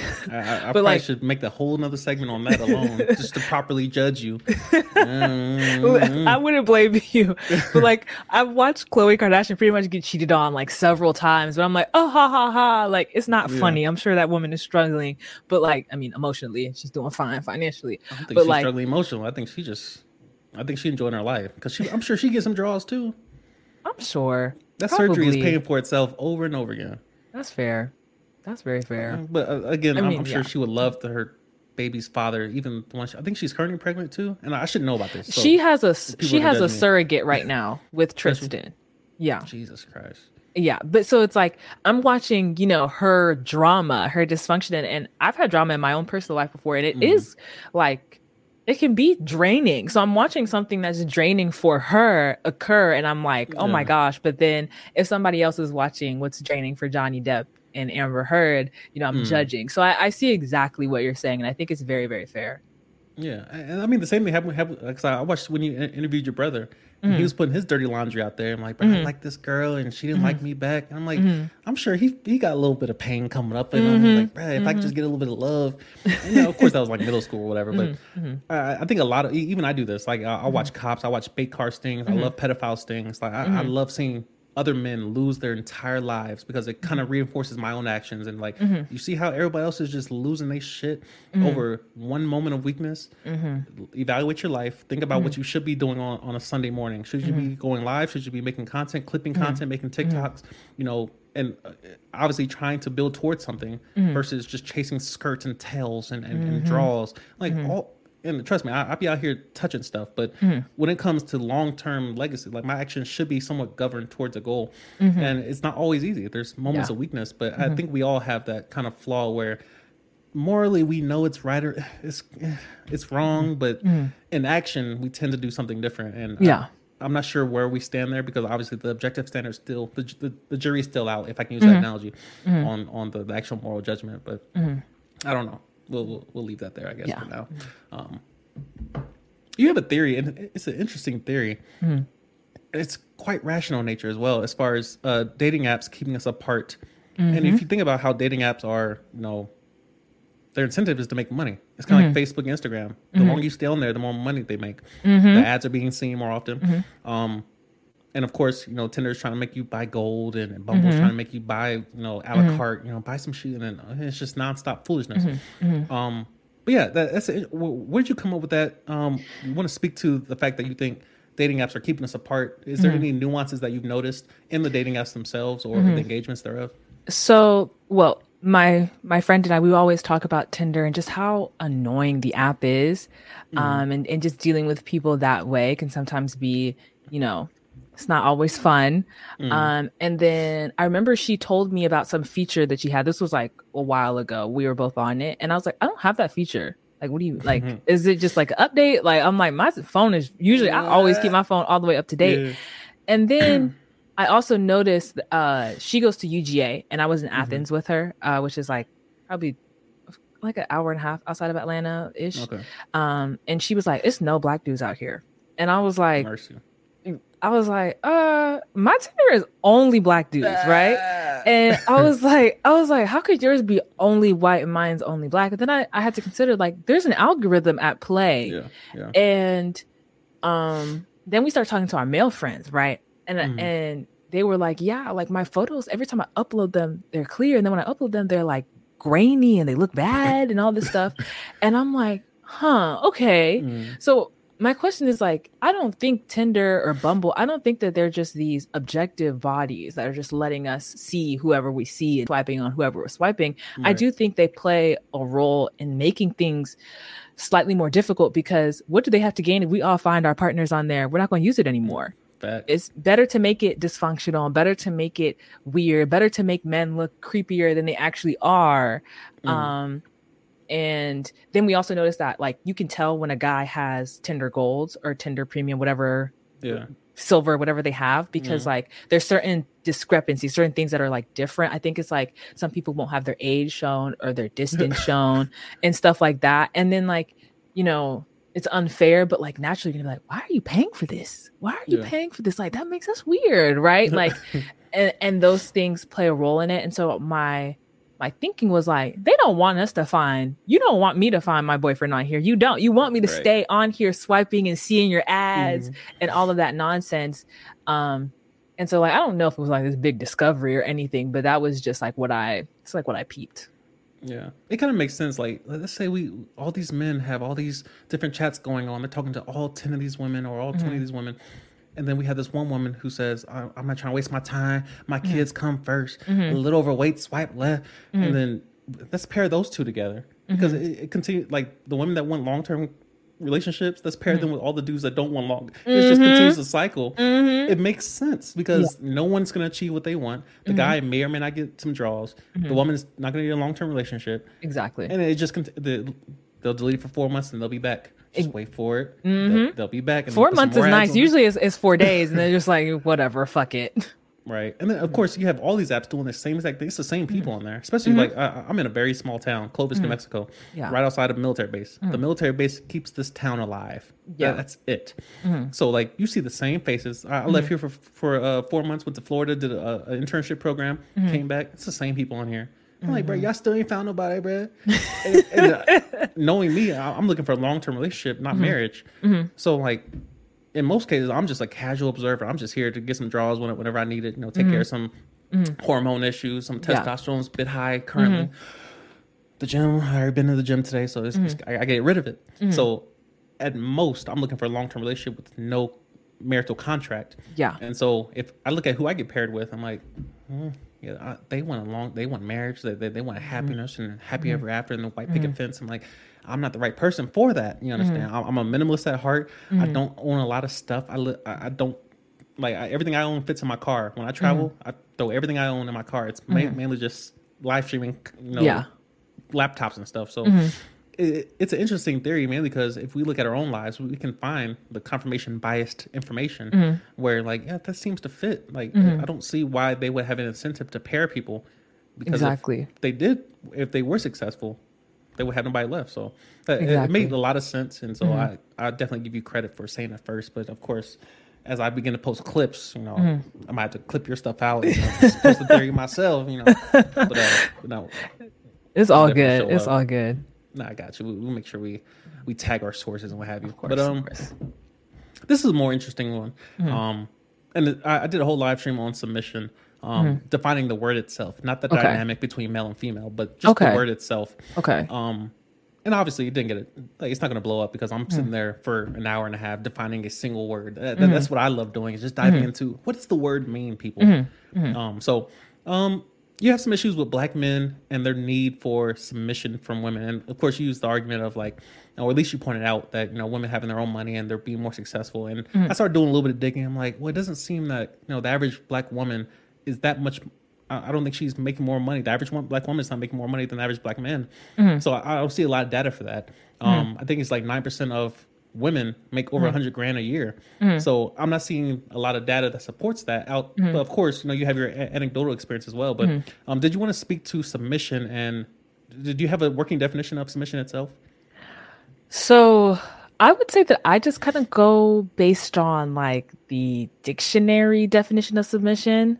Mm-hmm. Um, I feel like that was the simplest way for me because I feel like I've heard so many different conversations about submission, and right. everyone seems to have their own definition of it.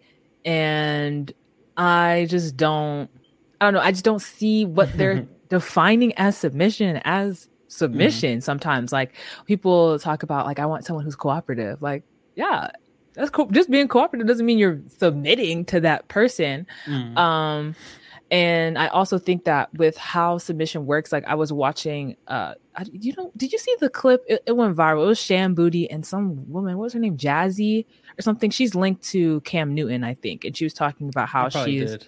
you. I, am yeah. sure you did. I'm sure you did. Yeah. And she was talking about how like she missed you know, Cam Newton or something. Yeah, but she was talking about how she she was like she was like I predict his needs and I do this and it's a it's a one two three count and she was like mm-hmm. you know and I do anal for him and I don't know I don't enjoy it.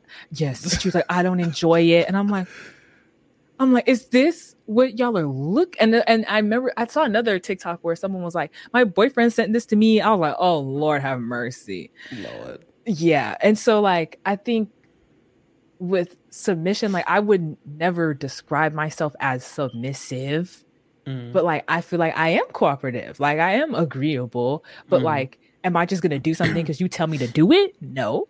Like we have yeah. to consider if this what you're asking me to do makes sense for me. You know what I'm saying? So mm. that's why I disagree with it. And I think that the conversation of submission comes up a lot with like black women in particular and uh and i yeah and yeah. i think that like you you brought up like you know black women aren't making more than black men on average which is true but i think it's the fact that women are making something period as opposed mm-hmm. to before where you're reliant on men to open a bank account you know or simple things like mm-hmm. just access to independence was through a man which doesn't happen anymore. You have your independence you have your you know your money. It might not be six or seven figures but it's still something and you're still able to live on your own without help which is why i feel like submission doesn't necessarily make sense anymore. Like because if you split off with this person you're gonna be fine. Mm-hmm. so why are you giving that person your agency your personhood for what reason? Here's a question. Before, before I because you know your boy can tangent for hours. Mm-hmm, mm-hmm. Before I go into my little spill, um, mm-hmm. do you think is there ever a case where a man should submit to a woman? Where a man should submit to a woman? Mm-hmm. Not really, in my opinion. Like, so you think submission shouldn't be done either way? The word submission is not useful in relationship. I don't think it is, but that's just because I per because th- this is my personal opinion. Help us, um, help us. And I feel like I prefer egalitarian relationships as opposed mm-hmm. to relationships built on submission. So it's like if you're doing something for someone, it's because you've determined that like you deserve this, right? And I'm gonna do this for you because I feel like you know all who you are and what you do for me and all this stuff like you're worthy of this as opposed to like um the woman is dictating how you're supposed to behave what you're supposed to do what your responsibilities are i don't or the man is doing that. Like I don't believe that that makes sense anymore, you know? Mm-hmm. So in the interest of utilizing the Socratic method, which I'm also mm-hmm. a fan of, I know some mm-hmm. of your TikToks made light of it. Um, allow me to use it on you. Okay. Um, so I'm going to ask you a question, and I'm going to give you an example of what I'm kind of referring to, mm-hmm. uh, or how it contradicts what I think you're going to say. Okay. Um, and it's a bit leading, but mm-hmm. it is what it is. Okay. Um, can you think of an example of an egalitarian relationship in your daily life, comma, when you think about your own podcast, mm-hmm. um, again, shout out Safe Space Podcast. You understand? Mm-hmm. Look her mm-hmm. up, subscribe, all that. Mm-hmm. Um, when people, when you have guests, when you have your friends on, and mm-hmm. they're on your podcast, mm-hmm. do they not submit to your lead of like right now? You you've been somewhat cooperative, like and I want to say somewhat cooperative. Mm-hmm. You've been following my lead in terms mm-hmm. of I'm asking the questions. You're kind of mm-hmm. deferring to me as I lead the conversation. Mm-hmm. When they come on your podcast, you lead the conversation. You mm-hmm. kind of determine the topics. That of course mm-hmm. they, they might bring questions or comments, and you guys kind of work to co- in collaboration. But it's your mics, it's your equipment, it's your channel, it's your password, it's your monetization, it, it's it's it's your it's your stuff, your TikTok. Yeah. So when, when I talk about the word submission, and again, mm-hmm. I'll, I'll, let you answer, but like when I think of submission, I think of more of there has to be somebody like in this country we submit to the president, mm-hmm. everyone.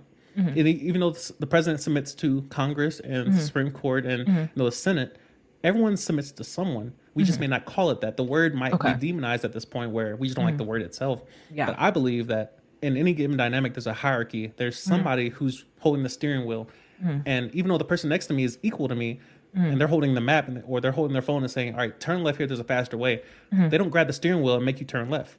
Mm. The person driving has to turn the wheel left. Mm-hmm. So everyone in that car submits to the person holding the steering wheel, even mm-hmm. though we can still give backseat driving tips and mm-hmm. watch out for that cop over there and mm-hmm. yield here.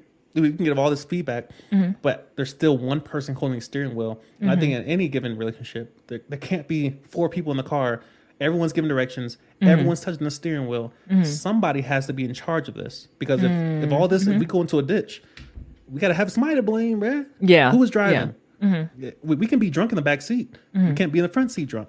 Yeah. So the person in front is held responsible, and often mm-hmm. in the traditional monogamous, you know, dynamic, it's mm-hmm. the man who's responsible for protecting his family, providing mm-hmm. his for his family. Mm-hmm. And there's a lot of variation, a lot of nuances as far as women working too. It's mm-hmm. not that cut and dry. Mm-hmm. But when things go wrong, two in the morning, somebody's breaking in. The man says, "Yo, go get the kids." Do you sit there?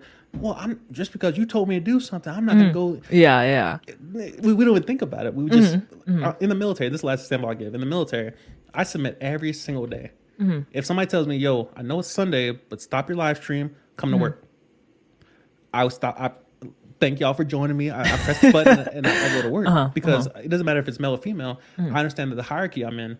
I have to submit to the level right above me or above them or above them just because I understand the consequences of not doing so. I understand mm-hmm. the system I, I volunteered to come into. Mm-hmm.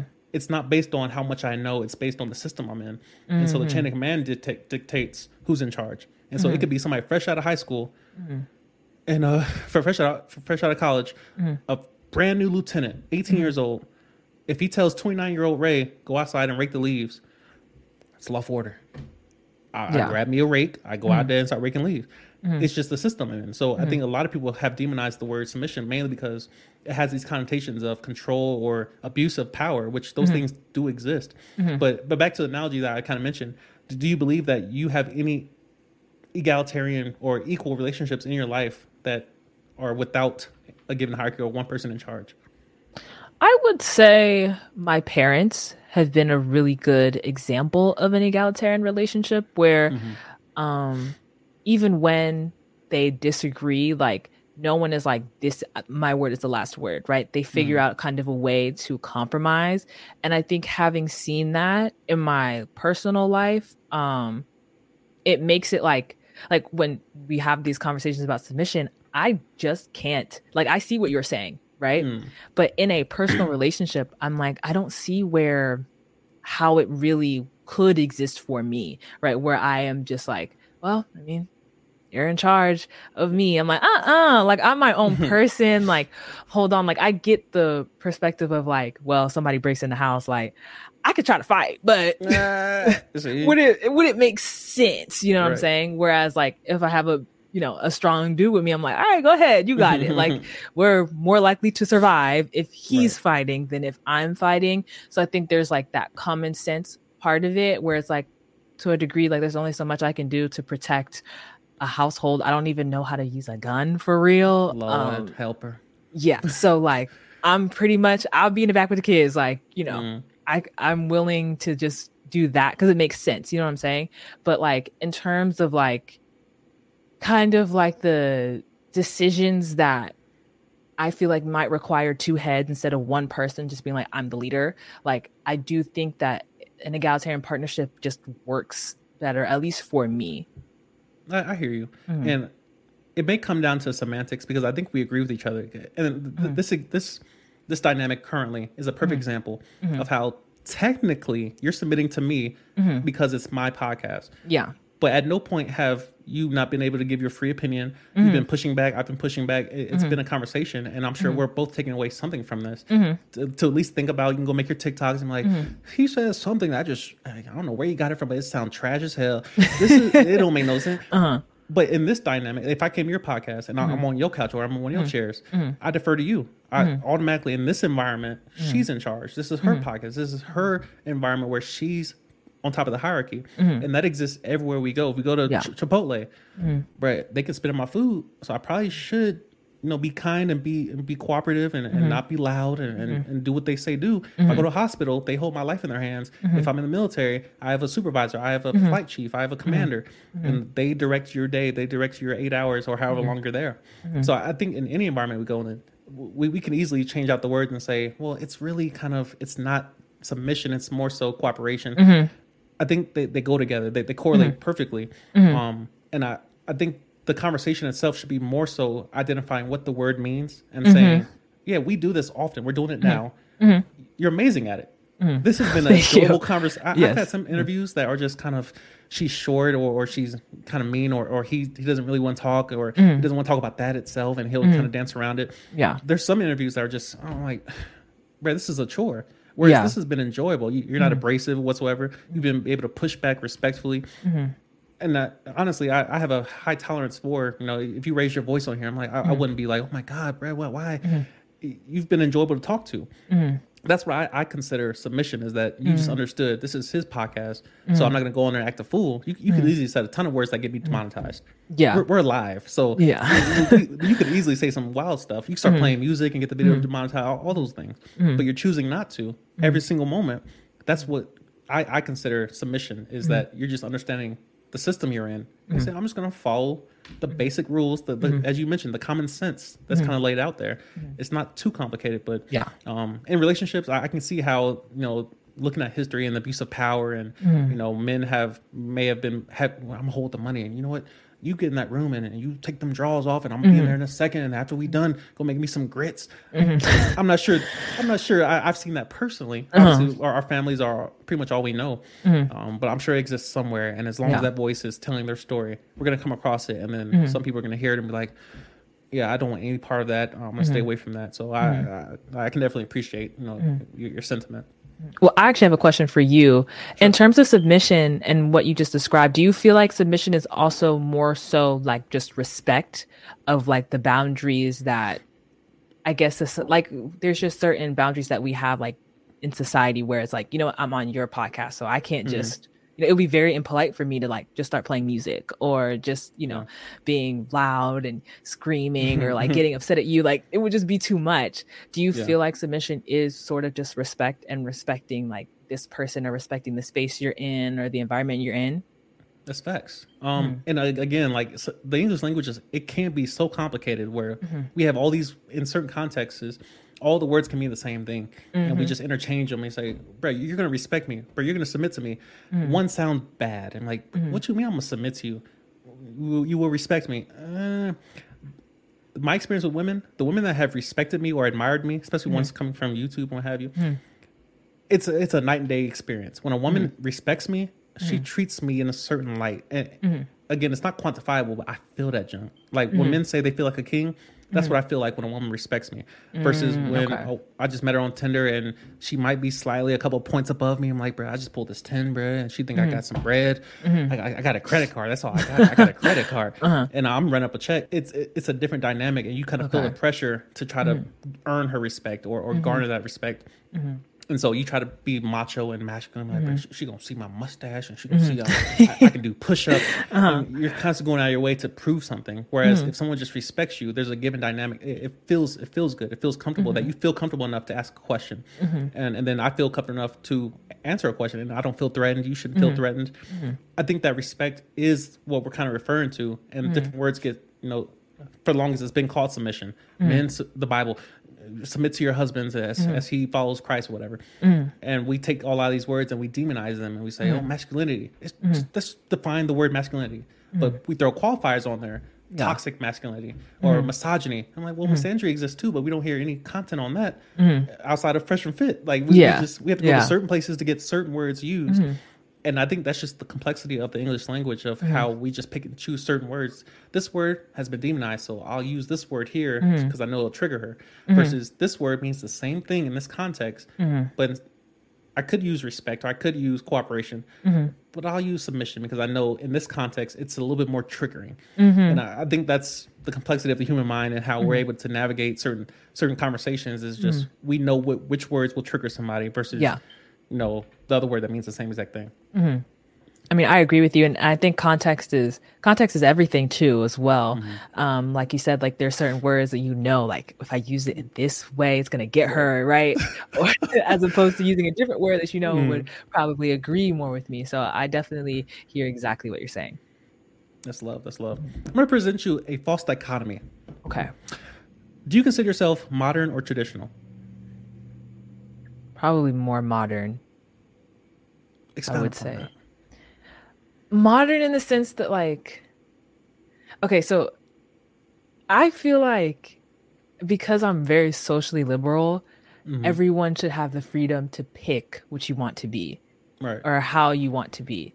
So I disagree with when people say like, "Oh, everyone has to be modern." Da, da, da, da. Well, no, like we fought for choice. And yeah. so you can choose to be traditional, and there's nothing wrong with that. Whereas you can also choose to be modern, and there's nothing wrong with that. Like you're not evil for doing whichever one you want to do. But the good thing about existing now as opposed to existing prior as a woman is that before what you where you can study, uh, what you know, how much knowledge you get to um how much knowledge that you get to gain was limited. Now it's not. You know what I'm saying? Mm-hmm. So it's like I would consider myself modern, but not modern in the sense that like everyone has to be like me, modern in the sense that I understand that everyone can sort not do whatever they want to do, but like in terms of picking how you want to be, you can choose to be traditional in one sense, but also be modern in another sense. Like mm-hmm. we have that flexibility and we can kind of create what works for us as opposed from as opposed from your parents telling you this is what you need to do. You need to be married by this age, you need to have kids by this age, yeah. and, and in order to be successful. Like now it's like the world is my oyster. That's mm-hmm. how I would describe it. I know it's a little bit complex because you did nah, ask an either or question, but like I felt like I needed to I needed yeah. to elaborate on that. And that, that's why I, I, try to lead with I know it's a false dichotomy. Most people are mm-hmm. not either or. It's mm-hmm. not assholes and nice guys. It's usually mm-hmm. People, you know, in the world red and blue. Most of the mm-hmm. answers are purple. Most people are mm-hmm. kind of sitting in that middle space. Exactly. Um, but this kind of leads me into a more controversial topic that I dare not talk about without a woman being present. Okay. Um, abortion. And okay. you kind of mentioned, you know, free will and, and the ability to choose. Mm-hmm. I'll lead with this. Okay. Because currently, as it sits today, depending on your state, obviously, because mm-hmm. most people just immediately thought that abortion is illegal everywhere. No, it, the, the right was given to the states, mm-hmm. and now they choose whether or not they're, they're going to. And of course, based on your voting, mm-hmm. determines what, what how your kind of states kind of tends to lead. Mm-hmm my issue is is that currently men and women let's assume we're both in a state that has outlawed abortion past a certain okay. point or let's say it's outlawed, outlawed completely okay. you have to go to a, complete, a different state to have abortion mm-hmm. men and women now have the same rights because mm-hmm. before men had the right to give up their rights to the child they had the right mm-hmm. to give up uh, a child for adoption they had mm-hmm. the right to completely walk away and just pay child support. Mm-hmm. Women also had those same exact rights, but in mm-hmm. addition, they also had the right to abort the child and eliminate the chance of becoming a parent whatsoever. Men did not have that right. Okay. So at this point, we're more equal than we've ever been, at least in that one area mm-hmm. of the ability to choose, because men have never had the right to choose. Once we ejaculate, mm-hmm. we're done. Yeah. We don't have no options, no voice, yeah. no nothing. Yeah. And the mm-hmm. woman gets to choose uh, do I want to charge you $250,000 mm-hmm. for the next 18 years? Mm-hmm. Or do I want to let you have 50 50? And obviously, mm-hmm. there's there's nuances as it relates to mm-hmm. family court and who has custody and all, all those things. Mm-hmm. But in, in a very cut and dry sense, mm-hmm. women now have the same rights as men as it relates to the child in, in a given state. Um, what are your thoughts on losing that right to choose, assuming you're in a state that can't have an abortion, what have you? Yeah. What are your thoughts on Roe versus Wade? Well, my first thought is that I saw this coming from a mile away. and um, it's because like okay for example when trump was elected it was a lot of women who voted for him right it was mm-hmm. a lot of white women 55% right. actually um, and those same women are upset now um, mm-hmm. because the rights were taken away but like what have the republicans been saying for decades like right. Did you think like when right and they've been getting uh, confirming federal judges for four that was all they did for 4 mm-hmm. years was confirm federal judges left and right so yes. now they had the chance to do it and they did it and i'm like okay big surprise um, and i'm not going to go out and march for you no because you could have stopped hot. this for, yeah and, right it's and too, be like come on now i'm not gonna fight i'm not gonna fight your battle um right. but i think that like it's it's like a both a social and political issue because from the politics side of it, like I'm not I'm not a fan, right? Like mm-hmm. um and even the conversation like you said about now men and women are equal in this regard, like I've I've seen some topics about like financial abortion where like mm-hmm. if say the man was like, I don't want to have this kid and you're not aborting this kid, like let me get let me actually be able to legally just separate from this whole situation that I did not want mm-hmm. to occur and you could have stopped it from occurring. Um and so like on the one hand I'm like that's kind of fucked up. But then on the mm-hmm. other hand mm-hmm. I'm like well why force somebody to be a parent they don't want to be a parent like there's that right there's there's both sides to it and like you said once a man ejaculates like that's that's it now it's just up to you know the sperm and the egg and all that stuff pretty, pretty much yeah. um but like i don't know i'm not a fan of you know it being taken away because some of these states I don't mess with them and I don't mess right, with right, how they're right. run. and I also feel like Republicans are they they irk my nerves a lot because you're pro life now. What mm. about when the baby's alive? Like what are you doing to ensure that like this country is it will to ensure especially if someone's considering abortion, you, you already know their quality of life is probably going to be on the lower end of the spectrum. You just let us you just let us be pretty much. Um so I, I'm not I don't agree with it from that perspective. And then from the outrage that we hear from like women, there's a woman talking about how abortion is worse than this is worse than slavery. slavery and yeah. I'm like, like it's just not. like why are we? It's, just it's amazing how like most men, at least people like myself, mm. the, the, I see the cancel dinosaur walking past. I'm like, how do you, how do I avoid get eaten by that canceled dinosaur? Yeah, and like you just don't say anything. Yeah. And if I do say anything, I tend to ask questions and let other people talk. Mm. Yeah. Um, which leads to my next question. Mm. Um, do you think men and women should have the same rights? Same rights, just everything mm-hmm. together? Right. I mean, I mean, like, I careful, careful. I know. I'm trying to. It's a it was a door. good question. It was a good. It was a good question because, mm-hmm. like, I don't want to say no, but um, I, I'm gonna have to go with not really because mm. while it's because we have two different experiences um like i agree and because of that you kind of you you want them to be equal in a way in a way that makes sense. Like so for it to be equal almost literally like it's hard it's going to be kind of harder for that to like to sort of add up. You know what i'm saying? Like as opposed to it let's make it equal in terms of like impact. Because when you do things too literally sometimes like the impact could be disproportionate to either side, if that makes sense. It doesn't, only because okay. as an educated person like yourself who goes mm-hmm. to Brown University, mm-hmm. um, when I hear people add extra words, okay, when when it, it could have been simple, okay, I believe that men and women right now, mm-hmm. I, some could classify me as a feminist and say, okay, I, I agree that women sh- and men should have the same exact rights. Okay, there should be there should be no rights that I have that women mm. don't have and women, mm. ah, go Ray, ah, uh-huh. Team Ray, he, he's uh-huh. for the people. Wait till you say the flip side.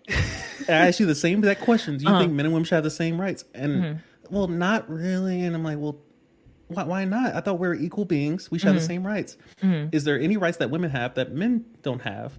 Should we make that equal?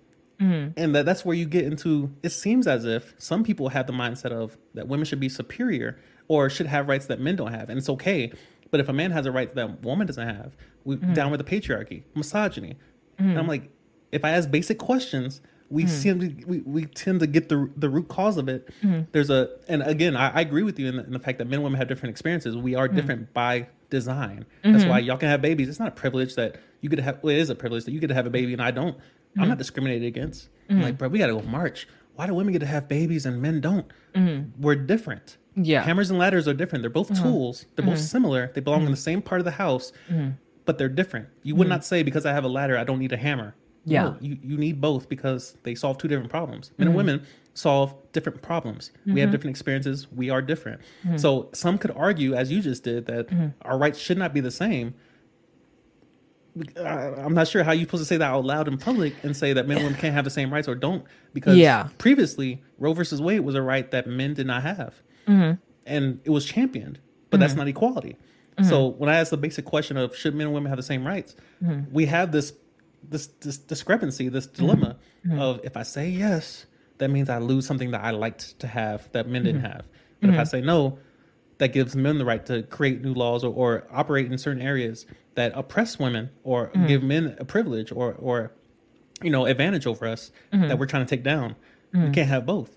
Mm-hmm. Your thoughts? I think so. Part of the issue is that there's almost a, like a competition aspect to rights that either gender has. Mm-hmm. Um, and I think that like, I guess the way I'm thinking about it is in terms of like the challenges that previous that we've previously had in mm-hmm. society mm-hmm. where um like abortions were completely illegal and you know women are getting you know doing crazy stuff to basically mm-hmm. kill their children so yeah. it's like all right we need to make this in such a way where like a women's bodies are protected um and, and women can kind of choose what to do with their bodies whereas like men don't have or I mean, they you still don't have that right, right, like, right. but like, but like, um, that there isn't necessarily the need. You know what I'm saying? Like, mm-hmm. there kind of is in terms like like like I just mentioned, like financial abortion, and like you know that mm-hmm. is also your seed in that woman's body. Mm-hmm. So like it yeah. it came from you. So like you should get to choose what's done with it. But yeah. like then there's like biology and all this stuff, right? Um, but like in a way, it's like I think each gender has its specific challenges associated with it and then you have like how society was in the past also mm-hmm. affecting that and so it's like to that's why i i said like uh to make things i guess it's it's kind of like have you heard like like equality versus equity where mm-hmm. like equality is so weird because it's like can you actually make people equal? I don't yeah. know. Like it's it's just weird. Yeah. But like especially when women and men are so different. Like this isn't really race, you know, where yeah. it's just like the only thing that's different is the our skin tones. It's like how what our purposes are so different. So it's like I think our rights have to be m- more along the lines of what our purpose is as opposed mm-hmm. to like men and women need to be equal because it's like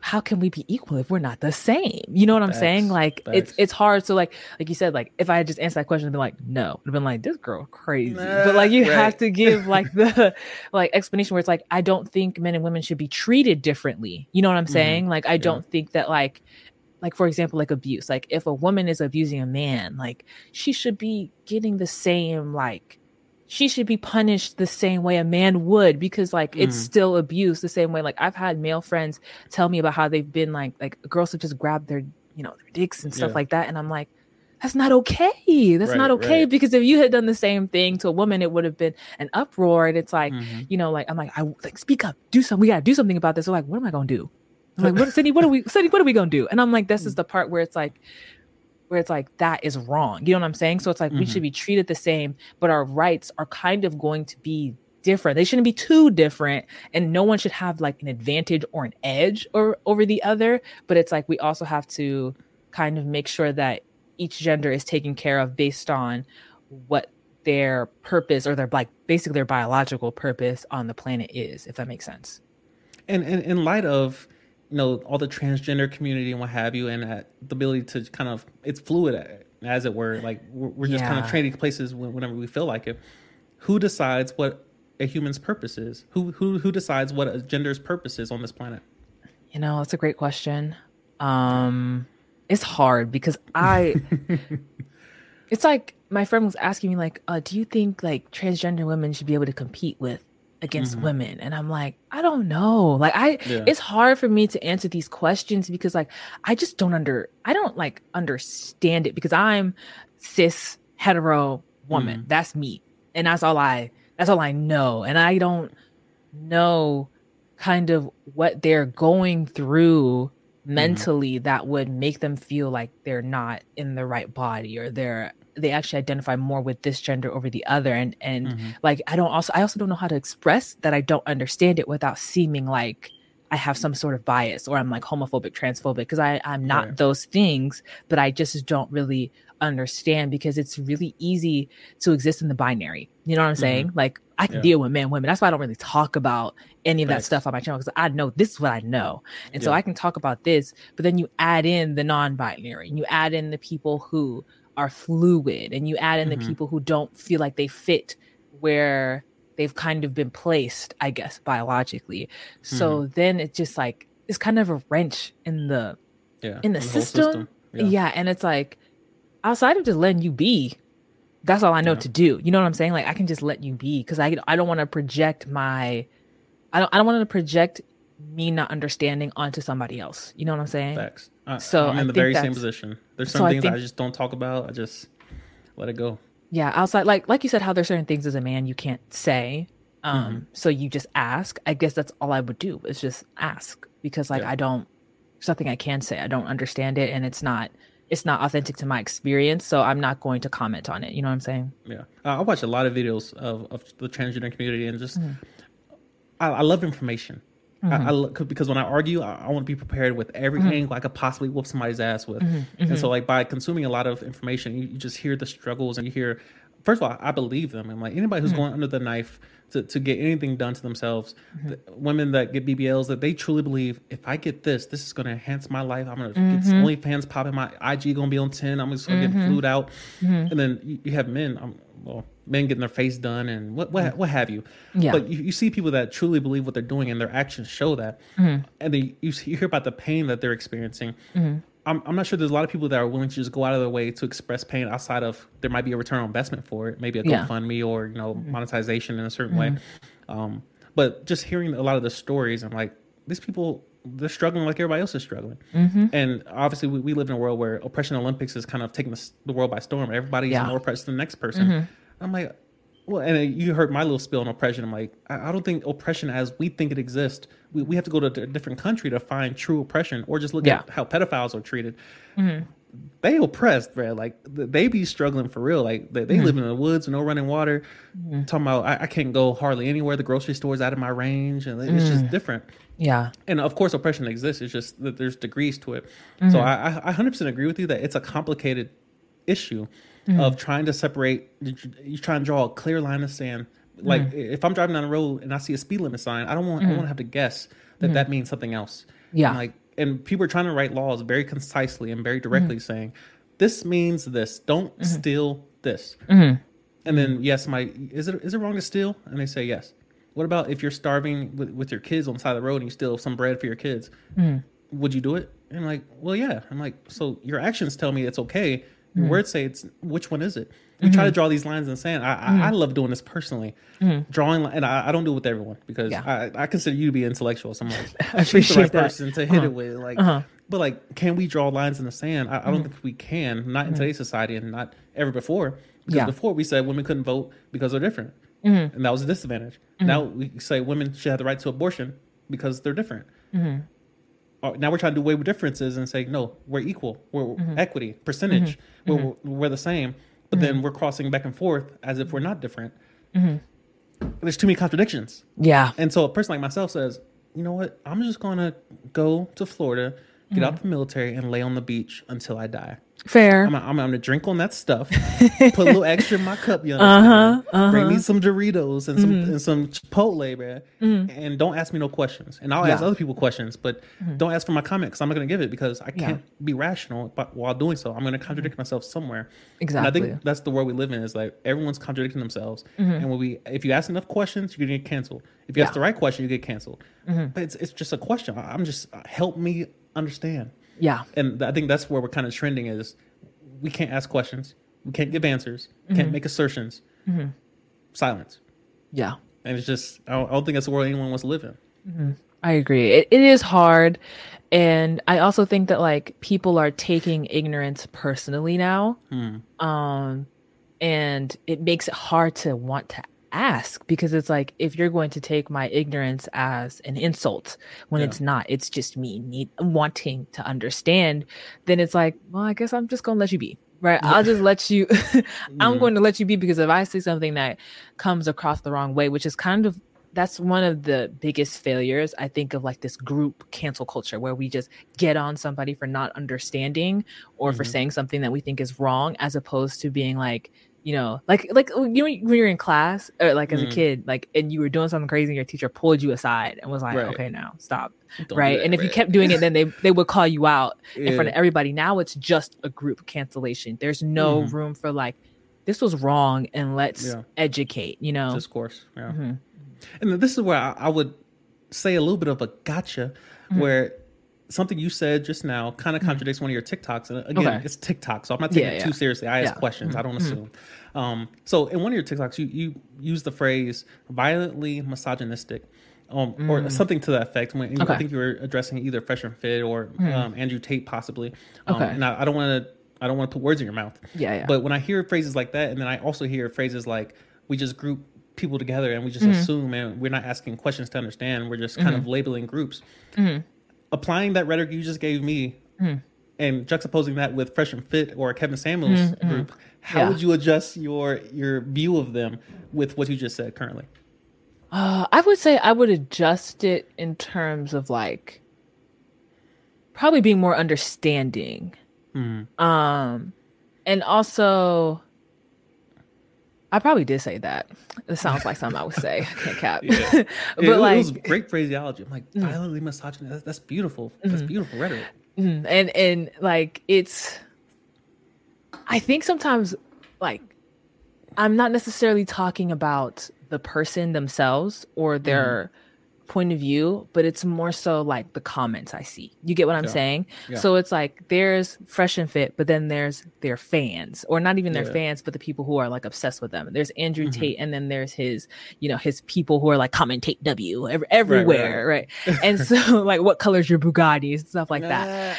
So it's like there's that person, but I think I have to do a better job of probably separating like my critique from their platform to who's actually like not necessarily just agreeing, but like also continuing to like project that platform, but almost incorrectly. You know what I'm saying? Mm-hmm. So it's like, you know, there's Andrew Tate, his opinions, I don't necessarily agree with them, but then like his fans are taking it to another extreme that I mm-hmm. definitely mm-hmm. don't agree with. So I think that I wouldn't necessarily say that Kevin Samuels is, is violently misogynistic, but he has probably a fringe group of fans that are really unreasonable who are using his rhetoric and using his opinions to justify their mm-hmm. misogyny when that's not I don't think that would I don't think his goal was to be misogynist or to I don't necessarily even think he hates women, but like there are some of his fans who do and so I probably have to do a better job of like directing my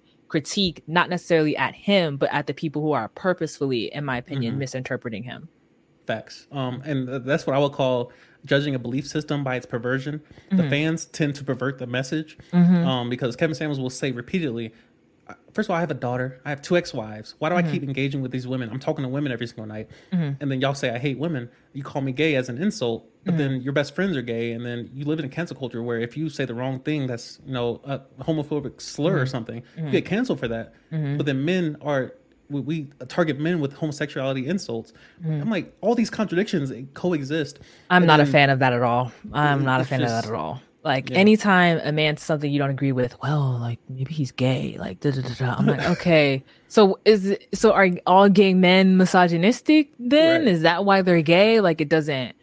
It yeah. it doesn't add up to me. Def, I don't. I I can't join the mob on that one at mm. all. I don't like it because it's not. It's it's homophobic. You doing yeah. that is homophobic. So I definitely can't can't get with that at all. And this is why I'm like, bro, if anyone can get it, bro, the Brown University alumni, the high intellect. and again, I don't have this conversation with everybody, but I, mm-hmm. I, try to judge of character and judge of. It's quite arrogant of me to judge, period, but it's mm-hmm. what I do. I, I enjoy judging. Mm-hmm. Um, but anyway, moving on to something a little bit more light. Okay. Um, take the edge off. You understand? Okay. And okay. We'll, we'll, we'll try to wrap this up. We're we're at two and a half hours. Jesus. Um, actually, we'll we'll we'll no, we'll, we'll stay there. We'll stay there. Okay. What do you believe the role of a woman or a wife is in marriage?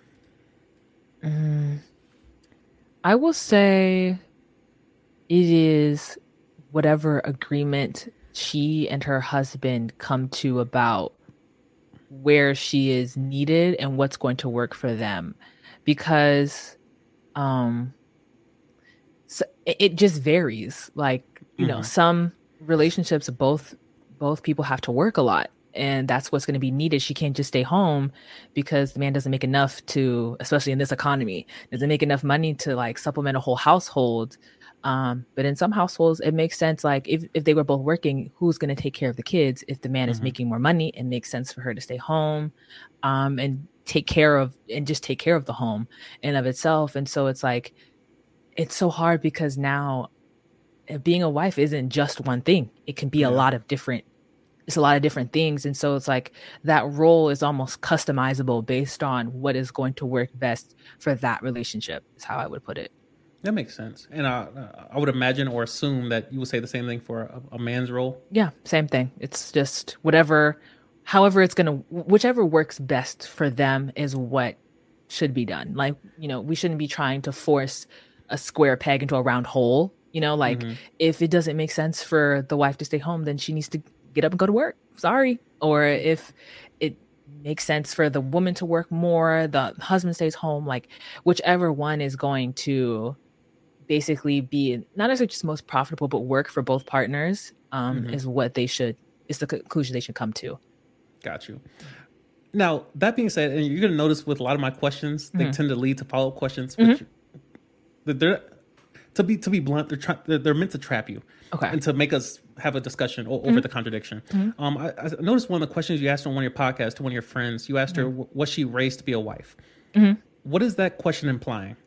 So um, she's Muslim and mm-hmm. uh, raised in like Senegalese, West African, right. and Muslim culture. So that the role that she's kind of been raised to I guess like like she's kind of raised to be the traditional wife, right? To right. have the skills to uh, cook, clean, take care of the house, and both both her and I are also old, the oldest in the mm-hmm. household. Mm-hmm. So like you're basically kind of like the third parent, yeah. essentially.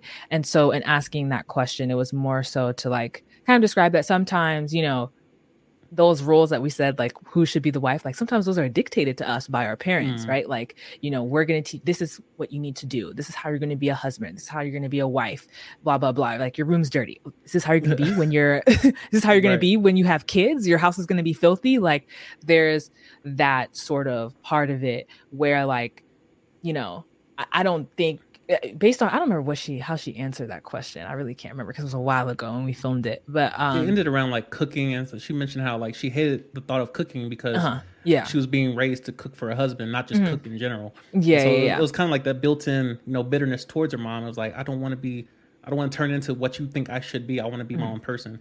Mm-hmm. I mean, it's it's also like I don't want to go too off track, but it's also difficult when you're raised in like that culture amongst a culture that is so liberal mm-hmm. because it's like I just want to be like my friends and like hang out and enjoy my life, and you're forcing me to cook and clean like right, in right, right. in this like intense way. So I think that's probably where the bitterness is is like is a part of it because your your friends who are also girls who are maybe the oldest they don't have to right. do this and i want to be like my friends you know what i'm saying so um, i think that was probably where it was coming from if i had to if i had to guess but um, yeah I, I, think it's like it's hard when you're coming from a traditional culture mm-hmm. um, because like that is taught to you or they're trying or they're attempt, at least attempting to teach you that and, and ingrain that in your mind that this these are your responsibilities. And then for the boys on the flip side you need to be a provider that kind of thing. Mm. when um my family is very non-traditional where my mom makes more of the money. And so there have been times where like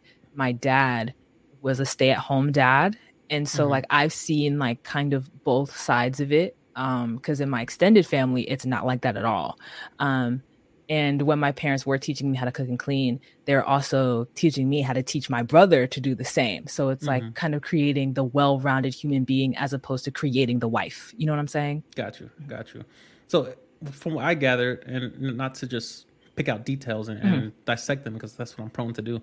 Um, in regards to culture, culture, or to kind of whittle it down a little bit more, reduce it more, religion, um, mm-hmm. being that you know, Islam is a religion. Mm-hmm. Um, it's more so based on how you're raised and what what dynamic, what the ecosystem that you're raised in, the hierarchy that you're in, mm-hmm. um, the dynamics of your given environment as a mm-hmm. child mm-hmm. kind of determines the path you take. Mm-hmm. Um, which kind of leaves the obvious question: um, no, because you know I, I, I, narrowed it down for you already. I took it from culture to mm-hmm. religion, so it kind of makes sense that a religion might tell you, or a mm-hmm. given belief system might tell you how the wife is to behave in, in context of cooperation and discussion, what have you. That, that, that, makes sense. That makes sense. Um, because it's it's almost getting to the point where like wife and husband don't really mean anything. It just means Jim and and Jane. Yeah. Just we're, we're in the same house and whatever mm. needs to be done, we just do it. Yeah, um, pretty much. Which kind of leaves wide open assignments as far as you know somebody's breaking in. Whose job is that? Mm-hmm. And everybody's just, well, you're the man. I'm like, that's sexist. Careful, that, that, that's sexist. Why, uh-huh. why, would you assume that we mm-hmm. haven't discussed it? Mm-hmm. But there's certain things that are just simply practical. Yeah. And we look at the pragmatic nature of some relationships or most relationships the way it should mm-hmm. be. It mm-hmm. should be logic based. I'm like, if I'm yeah. stronger, bigger, faster, more agile, mm-hmm. I have strength. I, mm-hmm. I, have mm-hmm. greater strength than you, just mm-hmm. in terms of science. Maybe mm-hmm. I should go deal with danger versus yeah. sending the weakest, no, no, weakest, but relative to gravity, relative to weights and what have you, mm-hmm. strength. Mm-hmm. It doesn't make sense to send my child down there to see who's at the door. Yeah, like, they're a liability. We're all gonna die. So it kind of makes sense in terms of practicality, but it seems as if a lot of relationships are leaving that that system and saying, "Well, why, why be practical when I can just choose what I want to do whenever I want to?" That leaves wide open assignments. And the cooking, obviously, uh, I'm a huge fan of DoorDash. I DoorDash mm-hmm. ASAP, man. Nobody mm-hmm. got to cook for me. Respect, respectfully. I get exactly what I need mm-hmm. from across town. Bring it mm-hmm. here. I ain't got to leave my mm-hmm. room. I ain't got to put no drawers on. I just break bread. Yeah. So uh, we're, we're kind of moving to a space where these these concrete assignments we're kind of doing away with them mainly because yeah. we're evolving as as a as a culture, and so it make, makes a lot of sense. Makes a lot yeah. of sense. Well, wrapping up, uh, I got a couple more, but I'm gonna wheel it down to the, the good ones. Okay. Okay. Um,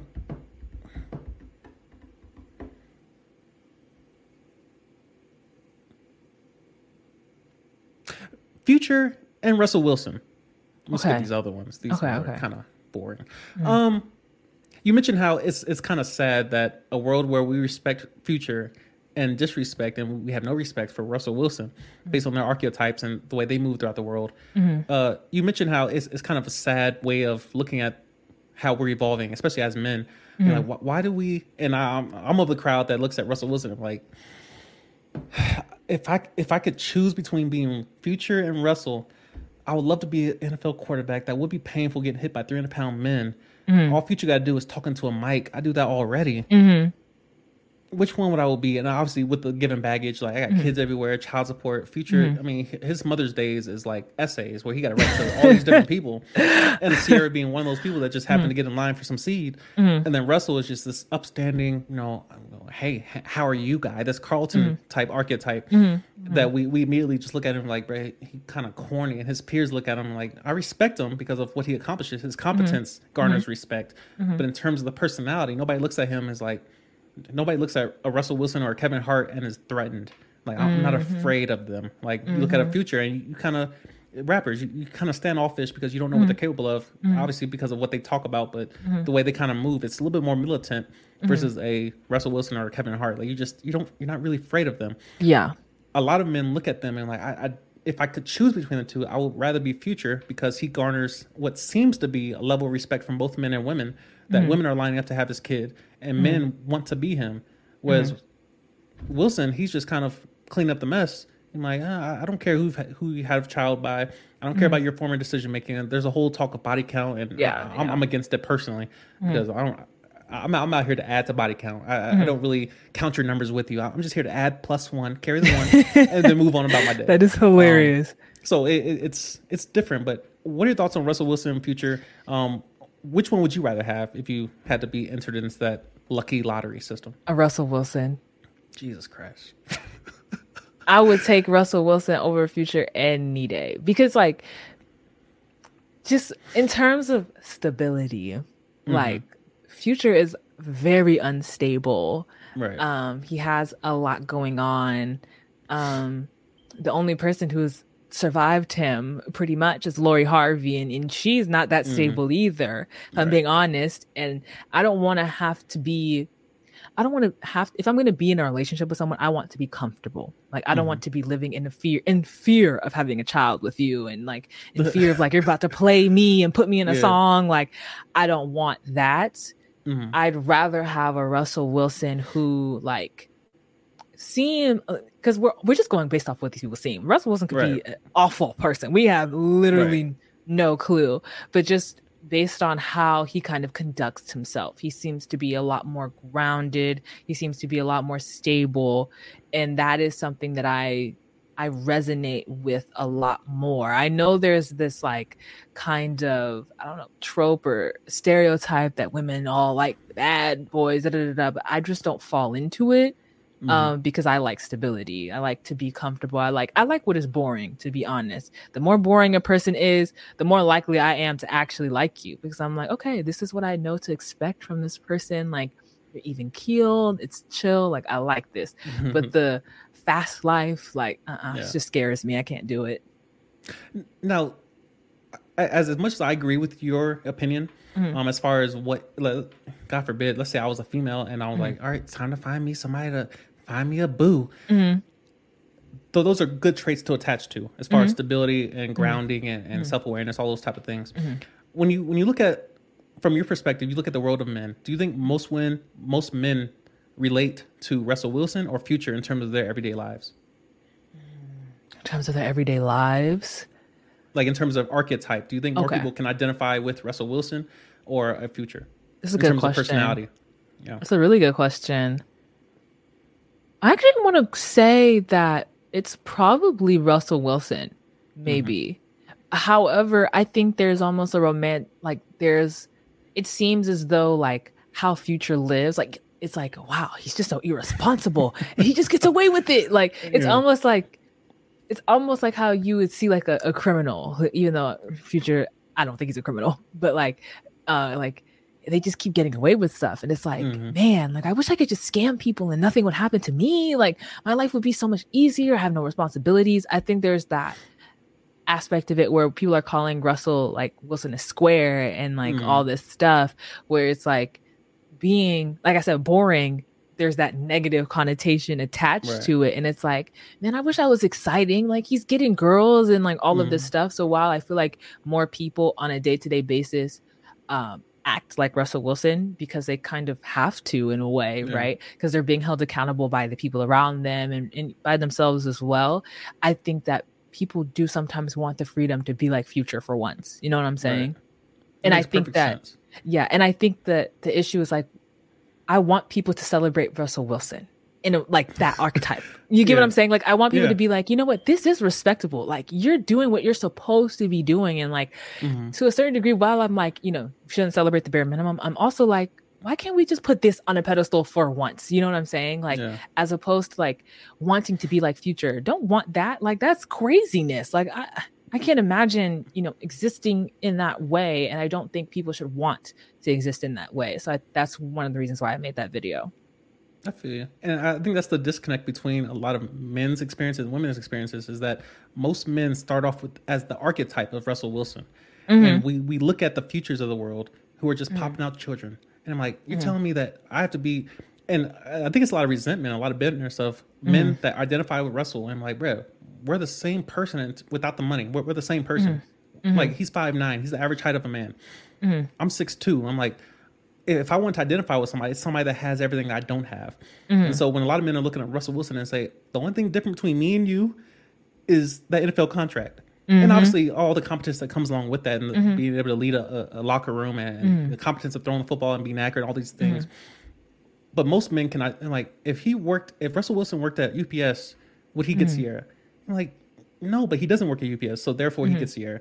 Yeah, but it's most most men don't look at women with children. I'm like, but I, I get to one day raise another man's child. I know he didn't finish his video game, but I'm gonna go right behind him and just press continue and keep playing his video game, raising his child, spending all this money, investing in someone else's legacy. Mm-hmm. And I don't think most men care that much about legacy. I, I think that's just mm-hmm. a talking point. Mm-hmm. But you can kind of see the point of.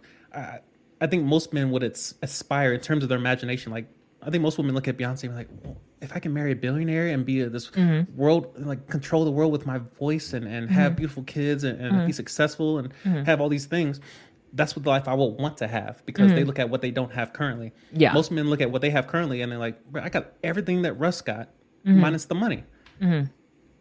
I don't have women lining up to, to have sex with me and have my baby just mm-hmm. nonstop. Most men just want quantity and mm-hmm. quality comes in time. But most mm-hmm. men, including myself, we start off with just, if I can just get one, if I can mm. just get two, if I can mm. just get three, and we have to mm-hmm. work, we have to work. At 18 years old, a woman can sell her virginity.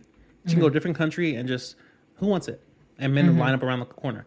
Yeah. An 18 year old man walks up. I'm also a virgin. Anybody else? I just got done playing video games. Anybody want some of this? And dude, you got money? Like, do, what, Yeah. What? Like, do you have a, lot, a lot of followers or something? Like, what? What? Is, what do you bring to the table? Yeah. and it's a different experience from both men and women. So Mm-hmm. I think that I don't think that discrepancy is going to be fixed at least in this generation. No. Um, uh, we will both love that the cornball, the, the nerd like myself who who Mm-hmm. studies words and, and loves to be articulate and read and all these things. Like I, I have my dark side too. I, Mm-hmm. The dark side doesn't escape me. I have a lot of tendencies that kind of point towards the dark darker side. Mm-hmm. But in terms of just the way I carry myself. I, I don't fit into with, with the thug community. Like Mm-hmm. if I walk to the hood and like, bro, what are you doing here? Like, bro, Mm-hmm. are you selling something? Are you Jehovah's Witness? Like, I, I just don't fit. Not Jehovah's that- Witness. oh God, they are like, bro, you selling bean pies, bro? Like, get out of here, bro. Uh-huh. It- it- I'm, I'm just different. So Mm-hmm. I think a lot of men can identify with Russell, and they don't like that they do because like if that's my Mm-hmm. future after making it through college and and earning this huge contract, Mm-hmm. I get to raise someone else's kids. That that that's my that's my future, Mm-hmm. and I'm not Russell. And Yeah. I'm not this multimillionaire who has this, Mm-hmm. you know, this respect of other NFL players mm-hmm. that's what I have to look forward to. And a lot of men mm-hmm. will never get there. Most men will never get there. Mm-hmm. So they look at Russell or, or a future who's may or may not have sold drugs or done illegal things. I'm like, anybody can do illegal stuff. Anyone can take the, the shortcuts and just Yeah. Slang drugs and, and, and speak poetry. I, I mean, I, I don't have any ability to freestyle, what have you, but mm. you can kind of see the point how most people look at future's path and like, I can do that. I mm. just, I'm not going to do it because I identify more with the softer side of, Yeah. of manhood or what have you. So mm-hmm. it's unfortunate. It's It is. It is unfortunate. It's and I I see exactly what you're saying because like especially when you're younger, you're not as mature, you're looking for quantity, you're not really mm-hmm. putting quality on the pedestal that it needs to be on. Um and so like looking at future, he has all the quantity. Quality, who knows? I don't know any of his who knows how um, Crumbs. yeah. But like you're just thinking, I just want that. Um Yeah. and that is I can see how the resentment would build from being a Mhm. Russell because you're not going to be attracting all the women because like to be fair, especially when you're younger, like women don't look for quality either. Yeah. We're being honest, they're looking for what is the flashiest, who's Facts. getting the most girls, like, Mhm. you know, and it's sad. And so it's like, I think that's why sometimes I try to be as much of a voice of reason as I can be, even though I know it's probably not going to change that many people's minds. But it's like, at least if there's got to be a couple, you know what I'm saying? There's Yeah. got to be a few of us out there who are trying to, like, you know, just explain that it's okay to not get as many girls as the other guy. It's okay because the girls you are going to get, they're going to be better. Like Yeah. they're going to be more understanding and they're going to actually respect and celebrate you for how you've been for your whole life. Got you. I only have a couple, two more topics. Okay. Two more topics. Okay. Um, before I get into those, if you can just do me one favor and Mm-hmm. adjust yourself just a little bit to will be my left or your right, Here? a little This bit way? more to that, a little bit more that direction. Yes. Okay. Just because I know I'm gonna have to make these thumbnails, Uh, and I won't have your full self in the picture. It's gonna Fair, be, fair. Is this is this good? That's better. That's better. Okay. Okay. Um, last couple things. Your thoughts on pretty privilege? You made a video about black women don't have it, or at least they don't have as much access to it as their counterparts. Um, and the, the before, or and we'll finish up with colorism because I, I did want to talk about that. I've never had that conversation Okay. with a woman herself. Okay. I usually kind of just monologue on it. But uh, your thoughts on pretty privilege? Um, do you think black you you believe that when black women don't have it? Why is that? I believe that it's a very s- extremely small minority of black women, and those women don't look black. So they're not really monoracial black Right. women. I feel like, and there were so many women in the comments who are like, "You, it's just you." Da da da da da. Like I hmm. get pretty privileged because men pay for my gas, or I got a job that I wasn't qualified for. And my point was that, like, at the highest level, there are women, white women, who they're literally just existing off of their looks alone. That's it. Mm. No talent, nothing else. Like I think someone referenced like Beyonce. I'm like, okay, but Beyonce is arguably the most talented performer. She has one of the best Right. voices that I while also doing all the dancing and, and Yeah. crazy stuff she's doing on stage like and then her projects are always top tier i Mm-hmm. could take a, a white musician like an iggy azalea how did she get to the point that she was at she wasn't a great yeah. rapper. Like she was literally just white. So my point was more so that like you can't just like black women can't exist in just being black and pretty. Like there has to be some form of excellence behind it. And I think it's the same thing for men. I didn't make a video. I didn't make a video about it because nobody talks about pretty privilege and men. But mm-hmm. like, mm. um, like Michael B. Jordan is a is a good yeah. actor. Like mm. he's solid. He if he was just pretty, who would he be? Nobody. Right. So it's like, and then even like a Jack Harlow who's being praised for his looks. Jack Harlow mm-hmm. is an mm-hmm. average white man, in my opinion. He's also an average rapper, but he's white. and that's what's getting him yeah. where he is. So it's like, I think there's there's that part of it. And then the black women who are famous for their looks, they're supermodels. Like they're mm. not the regular everyday pretty pretty black girl. And so the the only pushback I would get, and you kind of touched on as far as men having pretty privilege or not, I can admit. Uh, so I watched. I'm not sure if you saw it, but I, am betting you did. Mm-hmm. Um, it was a video by Stefco. It's Stefco, I think, and she made a video about how okay. I don't have pretty privilege. Um, mm, I don't know if I've seen that yeah, it's interesting, very okay. interesting video. And mm-hmm. she talks about how just growing up, she's never been it. She's never been that mm-hmm. girl that's mm-hmm. constantly been fighting off men and, and mm-hmm. fighting off dates and saying no mm-hmm. and filtering through the matches. And like, she's always been that girl that's been trying to get attention and just didn't get attention. She's always had to pay for her own meals and doesn't go out on dates as often as you know her counterparts, what have you. And and I, I, did a whole reaction to it. And mm-hmm. it, was I, I, talked about four things. I talked about white privilege, black mm-hmm. privilege, male privilege, and mm-hmm. female privilege, and then of course, okay. Uh, pretty privilege. So that's mm-hmm. five things. Mm-hmm. And I, kind of I kind of touched on how females that don't have pretty privilege, they still have female privilege. Mm-hmm. And black men and men in general that don't have pretty privilege, we still have male privilege. There's certain mm-hmm. things that I have that you don't have. Mm-hmm. And just like abortion rights, so there's certain things mm-hmm. that females have because they're different that men don't have. Yeah. And no one's talking about the situation of what they do have that other people don't have. They're always talking about what other people have that they don't have. And so most people don't have pretty privilege. Yeah. Most people on TikTok, they're blowing up for no reason. We're having a high level discussion, if I might say myself. Mm-hmm. I, I, pride myself on having quality conversations. I, mm-hmm. I, don't mm-hmm. talk about the weather and yeah. oh, well, you know, traffic's been. I, I don't care. Don't mm-hmm. talk to me unless you're mm-hmm. asking me a quality question that, that's going to catch somebody in a trap, and then we're going to mm-hmm. debate. I don't want to. I, I, don't. I don't want no part of it. Yeah. So when you talk about our type of conversations, and I look at your your content, obviously we're, we're both kind of just starting out. But when you look at the content we're posting, and it's more in depth, it's below the surface, and it gets trickles mm-hmm. and then somebody says boo ah, dances a little bit and yeah. then goes around the world three four times mm-hmm. most people are stupid most people are just mm-hmm. kind of they're not doing much up here yeah and so yeah. we kind of want things to be I'm like I, I, I wish I had more I'm like well I'm sure a lot of pretty people would love to have a high level discussion they would love to be mm-hmm. able to think in depth and, and ask questions of, and have conversations of substance mm-hmm. like when, when I go on dates I, I can win her over just with conversation I'm mm-hmm. not, I'm not Michael B. Jordan, mm-hmm. but I pull up and I, I immediately know I need her mind and I need her mm-hmm. to feel something. Yeah. So she needs to feel safe. She needs to feel mm-hmm. comfortable. She needs to feel like she's mm-hmm. in a secure space that she can focus on the conversation and not be watching her back every two minutes. Mm-hmm. So I position myself properly, like relative to the door. Like I, I want her to feel comfortable, and I know that with my intellect. And so I, I, I, study. I study what I want. I study how to get it.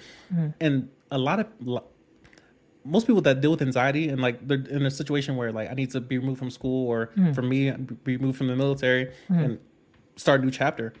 We have a level of self awareness and a level of intellect that mm-hmm. causes mm. us anxiety. We have so much yeah. information floating around that we're trying to ground ourselves and just I just want to feel okay, mm-hmm. but we can't do it. It's a luxury to be able to overthink, and a lot of people mm-hmm. don't see it as a luxury. They see it as yeah. a detriment mm-hmm. of well, I don't have people pay for my food. Mm-hmm. I've never woken up to my cash app just being hit because I posted something.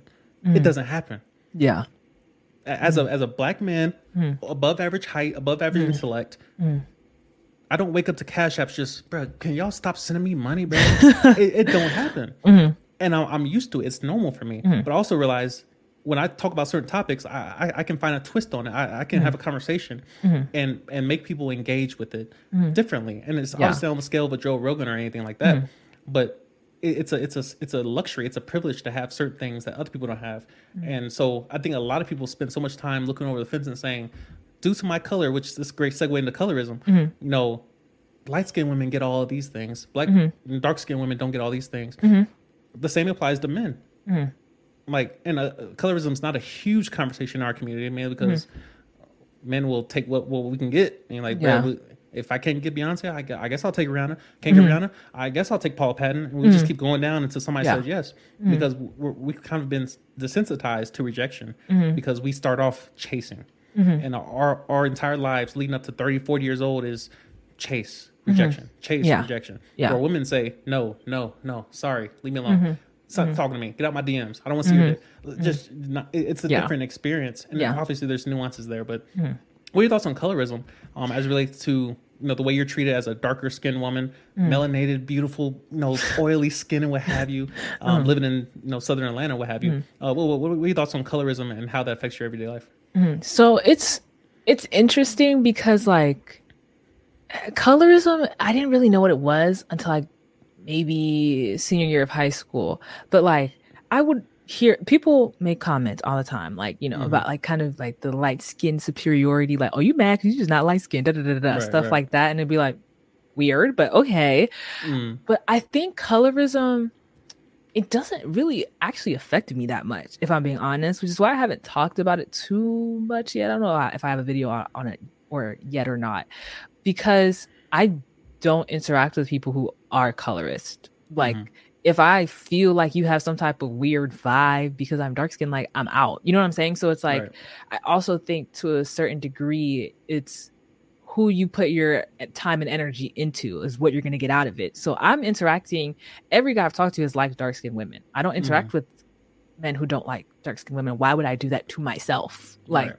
That that doesn't make sense. And if I get the sense that maybe some weird going on or like you're you're using me as some sort of experiment, I'm usually out the door very quickly. So I don't Mhm. have those negative experiences with men in that regard. But I think colorism also manifests its what manifests itself a little bit more on a broader scale than in like my personal life because like when you notice the first black president like he was biracial obviously he was shade. yes right Yeah. and then our the and then our vice president she's a light skinned bi not she's not biracial but she's not even african american right Yeah. she's Like jamaican and- or something. Yeah. and South Asian. Yeah. So mm. it's like, I think on the broader scale, usually white people are going to pick the person closer to their skin tone to be the representative of black people. Mhm. And those people don't actually have the experiences of black people. That's why, like, I actually don't believe that. We, I, I actually believe that we should be kind, not necessarily separating biracial people and black people, but like if we're gonna say this is the first so and so, you should say first biracial person, right? Mhm. because we have to acknowledge that they have a white or non-black parent so we need to acknowledge that their experience as a black person is different because they're black and so and so and then Mhm. with colorism in of itself like you can be light skinned and have two black parents that's obviously possible but we also have to acknowledge that like um, while i don't think you, there should be an asterisk because you're light skinned but like people who are light skinned do get treated a little bit better probably not substantially so but just a little bit better. I, I think there's some sort of I have to I have to look it up, but there is a statistic that if you are lighter skinned, you are more likely to like get a job than somebody who Mm. is darker skinned and and that kind of stuff. And then you go into texturism and featureism. Like, are your features black? Do you have a big nose? Do you have the nappy hair? All of that Mhm. stuff because that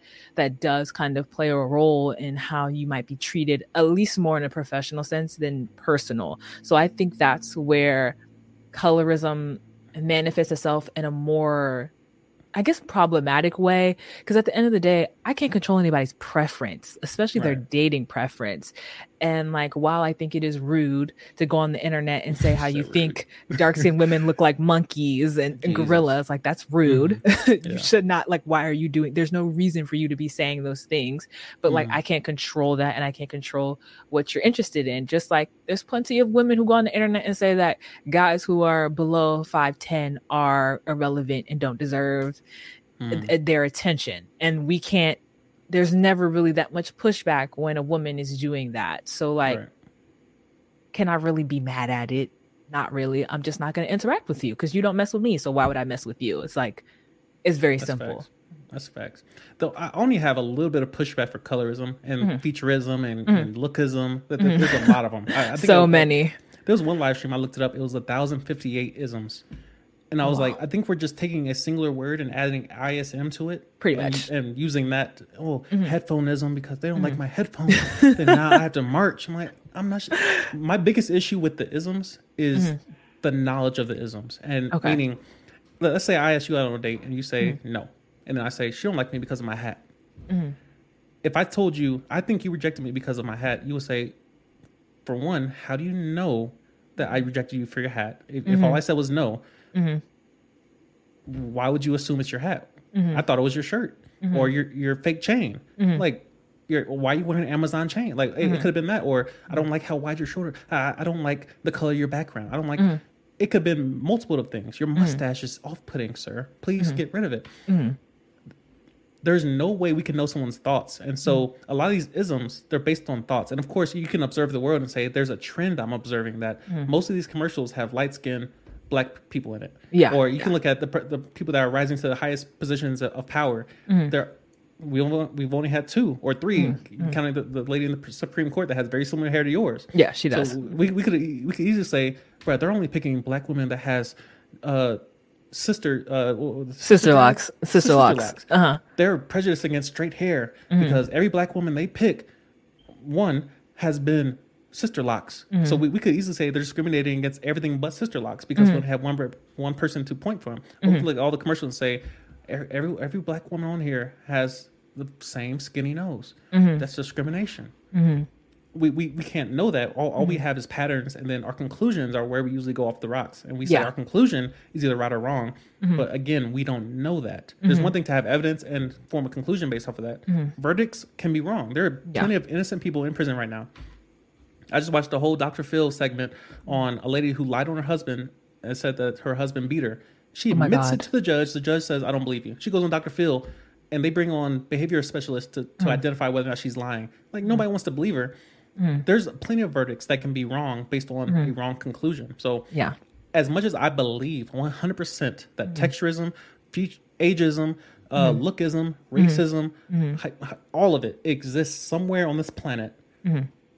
Mm-hmm. You can't know someone's thoughts and pause at that immediately. Even if they tell you, you can be deceived by somebody's words. I, I can yeah. tell you, I love vegetables. Mm-hmm. It's a lie. Mm-hmm. It's a straight up lie. I don't eat vegetables. I don't buy them. Don't ask me to uh-huh. buy them. I'm not buying uh-huh. no greens. I'm not buying. That's hilarious. But I can walk around easily tell people, yo, bro, if I just get a plate of greens and some bro- mm-hmm. broccoli and, and mm-hmm. asparagus, and men do this every mm-hmm. day on dating sites, just line their ass off. Bro, I would just yeah. love to raise someone's kids. But please, somebody bring me some kids, please, so I can just. I would love to get a third job and just mm-hmm. support y'all. We, we lie our ass off, and deception's everywhere. Women yeah. wearing makeup nonstop, and we don't know what you look like. Like it's just it, deception's all over the place. So yeah. for someone to pause at, you don't like me because of my white nose. You don't know that. Yeah. You don't like me Agreed. because of the color of my skin. You don't know that. Mm-hmm. Know that. Mm-hmm. And so mm-hmm. for us to to base our lives off, and uh, again, I heard what you said exactly as far as you know, if they don't like me for any reason, I'll just move on. I'll find somebody that mm-hmm. does like me. I mm-hmm. think that's most people's rational mindset. Yeah. But there are whole channels like Chloe, like channels that I, will be observing, like mm-hmm. there's whole channels that just talk about colorism.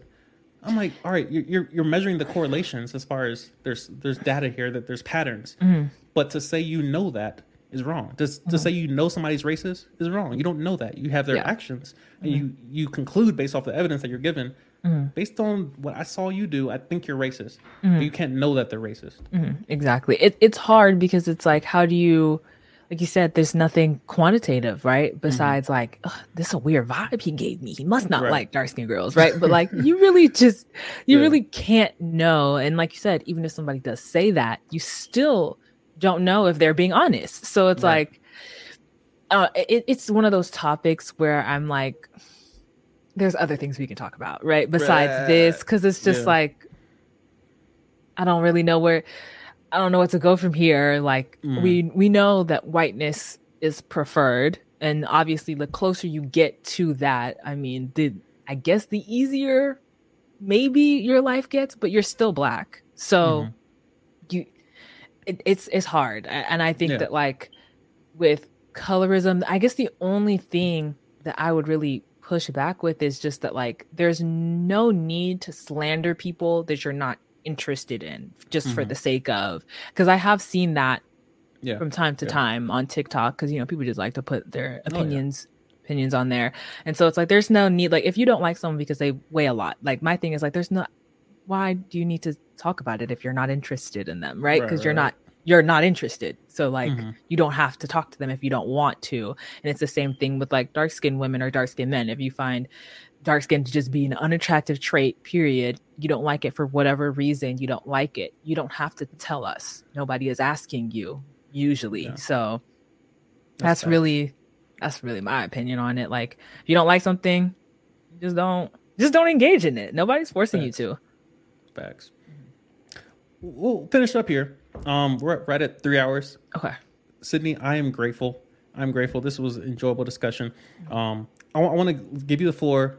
Um, if you have any questions for me or any comments, um, anything that that's that you're curious about. I, I know I've been asking all the questions, but I, I yeah. want to leave you some room. If you have any mm-hmm. questions or any follow ups, mm-hmm. any particular topics that you wanted to push back on, mm-hmm. um, the floor is yours. Mm-hmm. Well, I kind of want to hear about the like pressures of masculinity because I feel like with all the expectations that I think are placed on men, like how does that affect you in your personal life? Like how do you feel it? So one word would be anxiety. Um, and this is this might be more associated with just me myself, being mm-hmm. that my background has, you know, uh, I just started exper- experiencing what I would call true anxiety since 2020 when I went to Alaska mm-hmm. and experiencing that winter. It sent me off a deep end. Um, wow. So I, am currently on medication, and it's kind of leveled me out. It's kind of turned okay. this a bit down okay. because this runs wild, and mm-hmm. I, I, love my mind, but mm-hmm. when, when it's attacking me, mm-hmm. it's powerful. Yeah. And so anxiety will be one thing. Kevin Samuels with all the high value man stuff, and like a person like myself, we just start keeping score. I'm like, all right, mm-hmm. so I'm 29. I should have three times mm-hmm. my age and income. Mm-hmm. Nope. Um, I'm supposed to be a certain height. Got lucky on that one. I can't change that anyway. My weight, I should have a six pack. Nope. Mm-hmm. Um, you, you, start you start just checking off the, the checklist. Mm-hmm. You go to Fresh and Fit, and they say, "Bro, you need to have this, this, this, and this," and you had a fancy car. Andrew Tate says, "Bro, you, you got to have a Bugatti." And they're not exactly telling you, but they're telling you what women want. Mm-hmm. And of course, most people are kind of assuming that it's true because yeah. these people have it. Mm-hmm. So you're not sure did they have it already? Then they got women, or did they mm-hmm. get it first? Then the mm-hmm. women came. Mm-hmm. You just don't know, and so th- there's a lot of assumption built in into how you treat yourself. And, yeah. and so the one word would be anxiety as far as you don't know what path to take. You just know I need to make money. I need to be mm-hmm. in shape. I need to be an intellectual. So I need to read books. I mm-hmm. need to make proper decisions because I have to mm-hmm. avoid the law because I'm supposedly I'm already oppressed and, and disadvantaged. So I, I have to color in the lines nonstop. Yeah. I have to be a bad boy to women because mm-hmm. that's what women are choosing. And that's mm-hmm. what Fresh and Fits are saying that women are choosing. But then you observe women choosing it, and then I can't be a nice guy because I'll be Russell Wilson, but then I don't have fifty million dollars, so I need the money too. And it's a constant circling of how do I just be what people want me to be? Because men are typically judged by what we are, not who we are.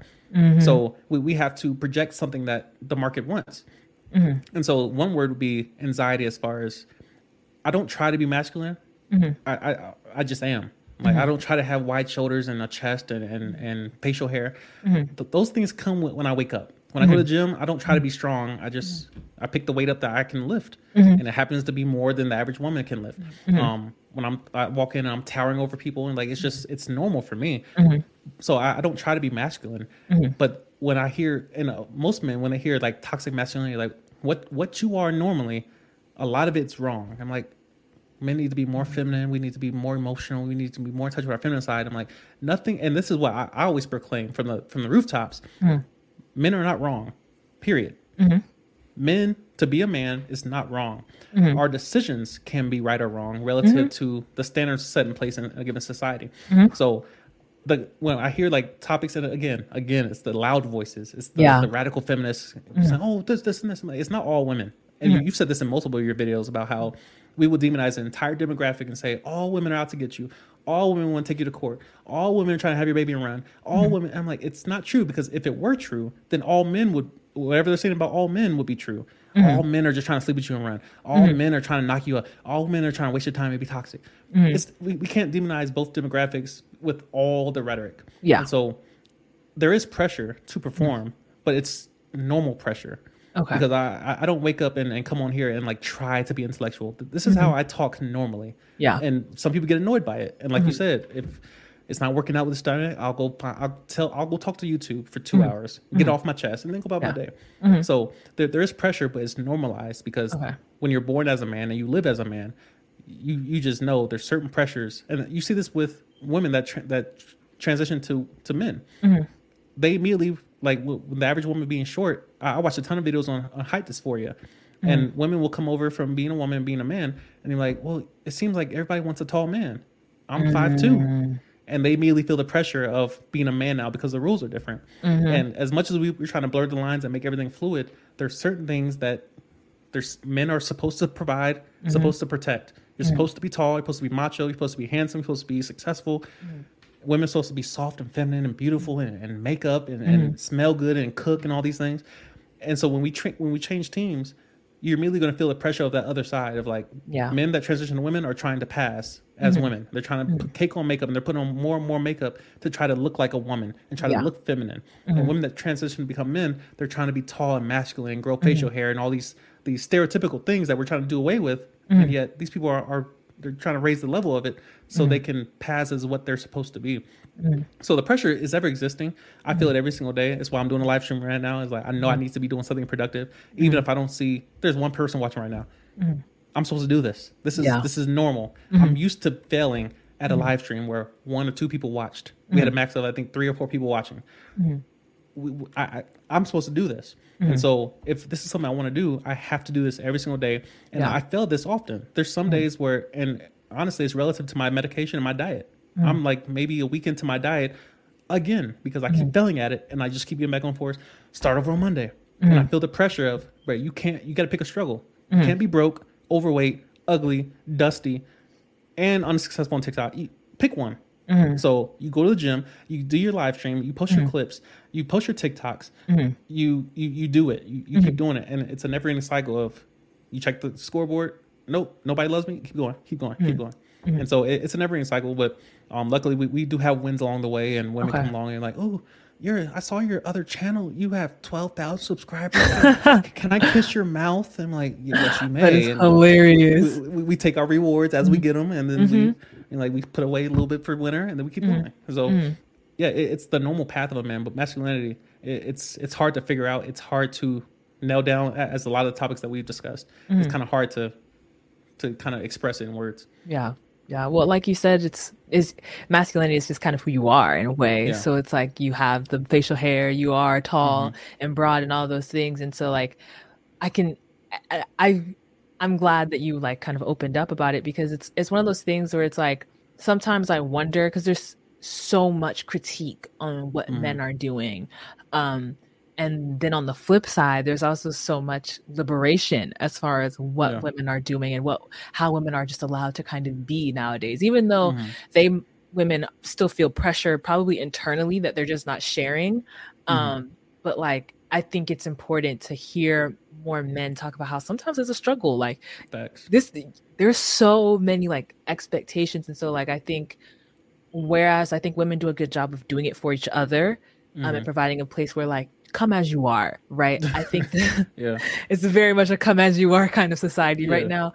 I think that that same liberation, like if it's going to exist on our side, it also needs to exist on the opposite side of the spectrum yeah. where more men need to just feel comfortable coming as they are and just figuring it out as mm-hmm. they go because like you know to live up to the you have to have six figures and you have to drive this car and you have to do yeah. this like I'm like, damn, like I don't have to do any of that shit. Like I, right. I'm doing it because I want to, but like yeah. there's no added pressure. So like, I think it's good to hear that from somebody your age, just to hear like, okay, like it, it does kind of suck, and then it also makes makes me more cognizant of the pressure I could be putting on my dad or my brother mm-hmm. or my boyfriend to be those things when it's like what I need to be is I need to be providing them space so yeah. that you know they can at least feel like in this one arena of my life, I can just come as I am and I don't have to be perfect because the world is kind of expecting that from you guys. So I think that that's good to hear. And and trust me, men are.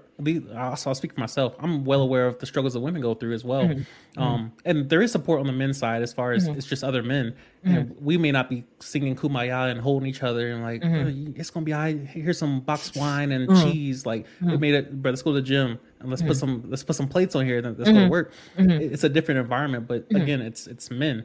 Um, but uh, as many videos of women I've watched, seeing the struggle of all right if men are telling us stop wearing so much makeup, but every other woman's wearing makeup, mm-hmm. and I'm trying to blend in, I'm trying to look the part because mm-hmm. I see what the rich men are choosing, and they're choosing somebody that looks natural and young, and they're mm-hmm. 20 years old, fresh out of the womb, and, and mm-hmm. just they have all this beauty on them, and their skin mm-hmm. is so smooth, and all these things. And I'm 35, and I'm trying to fight, fight it. I'll just turn. I'm 29, on the verge mm-hmm. of the danger zone, and Kevin Samuels is coming for me, and Fresh and Fit's coming for me, and M Tate's coming for me and they're all trying to conform to what men say they want, but yet mm-hmm. they see what men choose because mm-hmm. men are pandering too. You yeah. have the Derrick Jaxns of the world that say, "Oh no, you're perfect. Nothing's mm-hmm. your fault. Mm-hmm. Every it's all men. You understand? Mm-hmm. It's click the link, but it's all men. It's mm-hmm. these men are out here to get you. And so the, listening to words, and women are tend they tend to listen to words first before they observe the actions because yeah. You know that's why women wear makeup because men are drawn to what we see and women are drawn mm-hmm. to what they hear typically. Mm-hmm. And so a lot of men can get over and just, what's up, girl? You know, I love you, bro. I ain't trying to, I, am trying to raise your kids. You know, mm-hmm. I, heard you had some food stamps, bro. I, I, I love you. Mm-hmm. And we're, it's just deception going back and forth. So there's mm-hmm. definitely pressure on both sides. And I try to be empathetic. Mm-hmm. I try to be. Um, It's hard to because like when I see discrepancies and, and contradictions, I'm like, all right, come on, bro yeah. I'm not gonna yeah. comfort you over no pretty privilege, but mm-hmm. I ain't got no pretty privilege. I ain't got no mm-hmm. rich privilege. Yeah, it's easier to be pretty than to be rich because y'all yeah. just put on makeup. Mm-hmm. I got a credit card. I gotta mm-hmm. pay that junk off. Like it's mm-hmm. different. It's exactly. a different dynamic. So exactly. Um, it's it's definitely interesting to hear about the different struggles, but mm-hmm. where I stop it at is the Olympics, where it becomes well, I'm more, I'm struggling more than you. Yeah. Women have, have it easier in dating. Men have it easier in dating. Like mm-hmm. there's disadvantages. That's why I have that video of male privilege, female privilege, mm-hmm. pretty privilege, black privilege Mm-hmm. Half the leagues are full of black people. Mm-hmm. White people are not complaining. Why mm-hmm. can't I be in the NBA? Because you're five foot seven, you can't jump high. Mm-hmm. That's why a black guy who's six foot five took your spot. Mm-hmm. It's just, and the, the, it's normalized. Yeah. But then when there's not enough black coaches, well, yeah, because a bunch of five seven guys that couldn't play have been working their ass off to get a coaching position. Fair. It's, just, it's very it, fair. It's different. So, mm-hmm. um, yeah, it, there's definitely pressure, and a lot of men won't come out and just admit, "Bro, I be losing sleep, bro. I'm trying to get my bag up. Like, I mm-hmm. I'm trying to." I still got needs. Like my mm-hmm. loins still need some work. Mm-hmm. At the mm-hmm. same time, I still got to work a job, and I'm limited by 24 hours. I got mm-hmm. responsibilities. I made some mistakes back in my past. Now I got mm-hmm. children over here. I got baby mamas. Mm-hmm. There's pressure everywhere, and most men will rather just be that macho. You know, I, will figure it out. I'll, I'll do it. And uh, I'm that same person too. I'm highly competitive at yeah. times because it fluctuates for me. Like it takes energy to be motivated, so that means you have to be consistent. And so it, it's a nonstop cycle of trying to be self-aware realizing all right in my own strength i can't do it alone. I need help sometimes. Mm-hmm. i have to lean on some people sometimes. And sometimes just being around a feminine woman is enough to send me on, on my way for another month. Mm-hmm. just being around feminine energy. Oh but mm-hmm. she smelled good but she kissed she made me some dinner but she kissed my forehead. She, she mm-hmm. gave me some work where i needed it and then mm-hmm. now i can go back and make 10 live streams and just mm-hmm. ah, go off. So yeah. it, it's complimentary. It's complimentary well i mean I'm really, really glad that we got to have this conversation because it's good to sort of talk to people, even if we aren't like minded in every aspect, but sure. just to respectfully disagree and then grow. You know what I'm saying? Because I think like sometimes I've watched debates just get out of hand and I'm like, where's, we're just going in circles. There's nothing, yeah. we didn't gain anything. You just kept repeating your opinion 8,000 times and the person, yeah. the other person did the same. So I much prefer these types of conversations. Facts. And I'm definitely appreciative. I don't have, there's certain people that I, will bring on here mm-hmm. or I'll ask to come on here mainly because mm-hmm. I think we can have a conversation like this. Mm-hmm. And it, it, again, I, don't want an echo chamber of, I think she's going to say exactly what I want to hear. So, I, and I, ha- I have some of those interviews, mm-hmm. but there's sometimes where I, I, I, want a valuable conversation that I just mm-hmm. happen to get paid from. I'm mm-hmm. like, I get to talk for three hours, bro. Start my day off.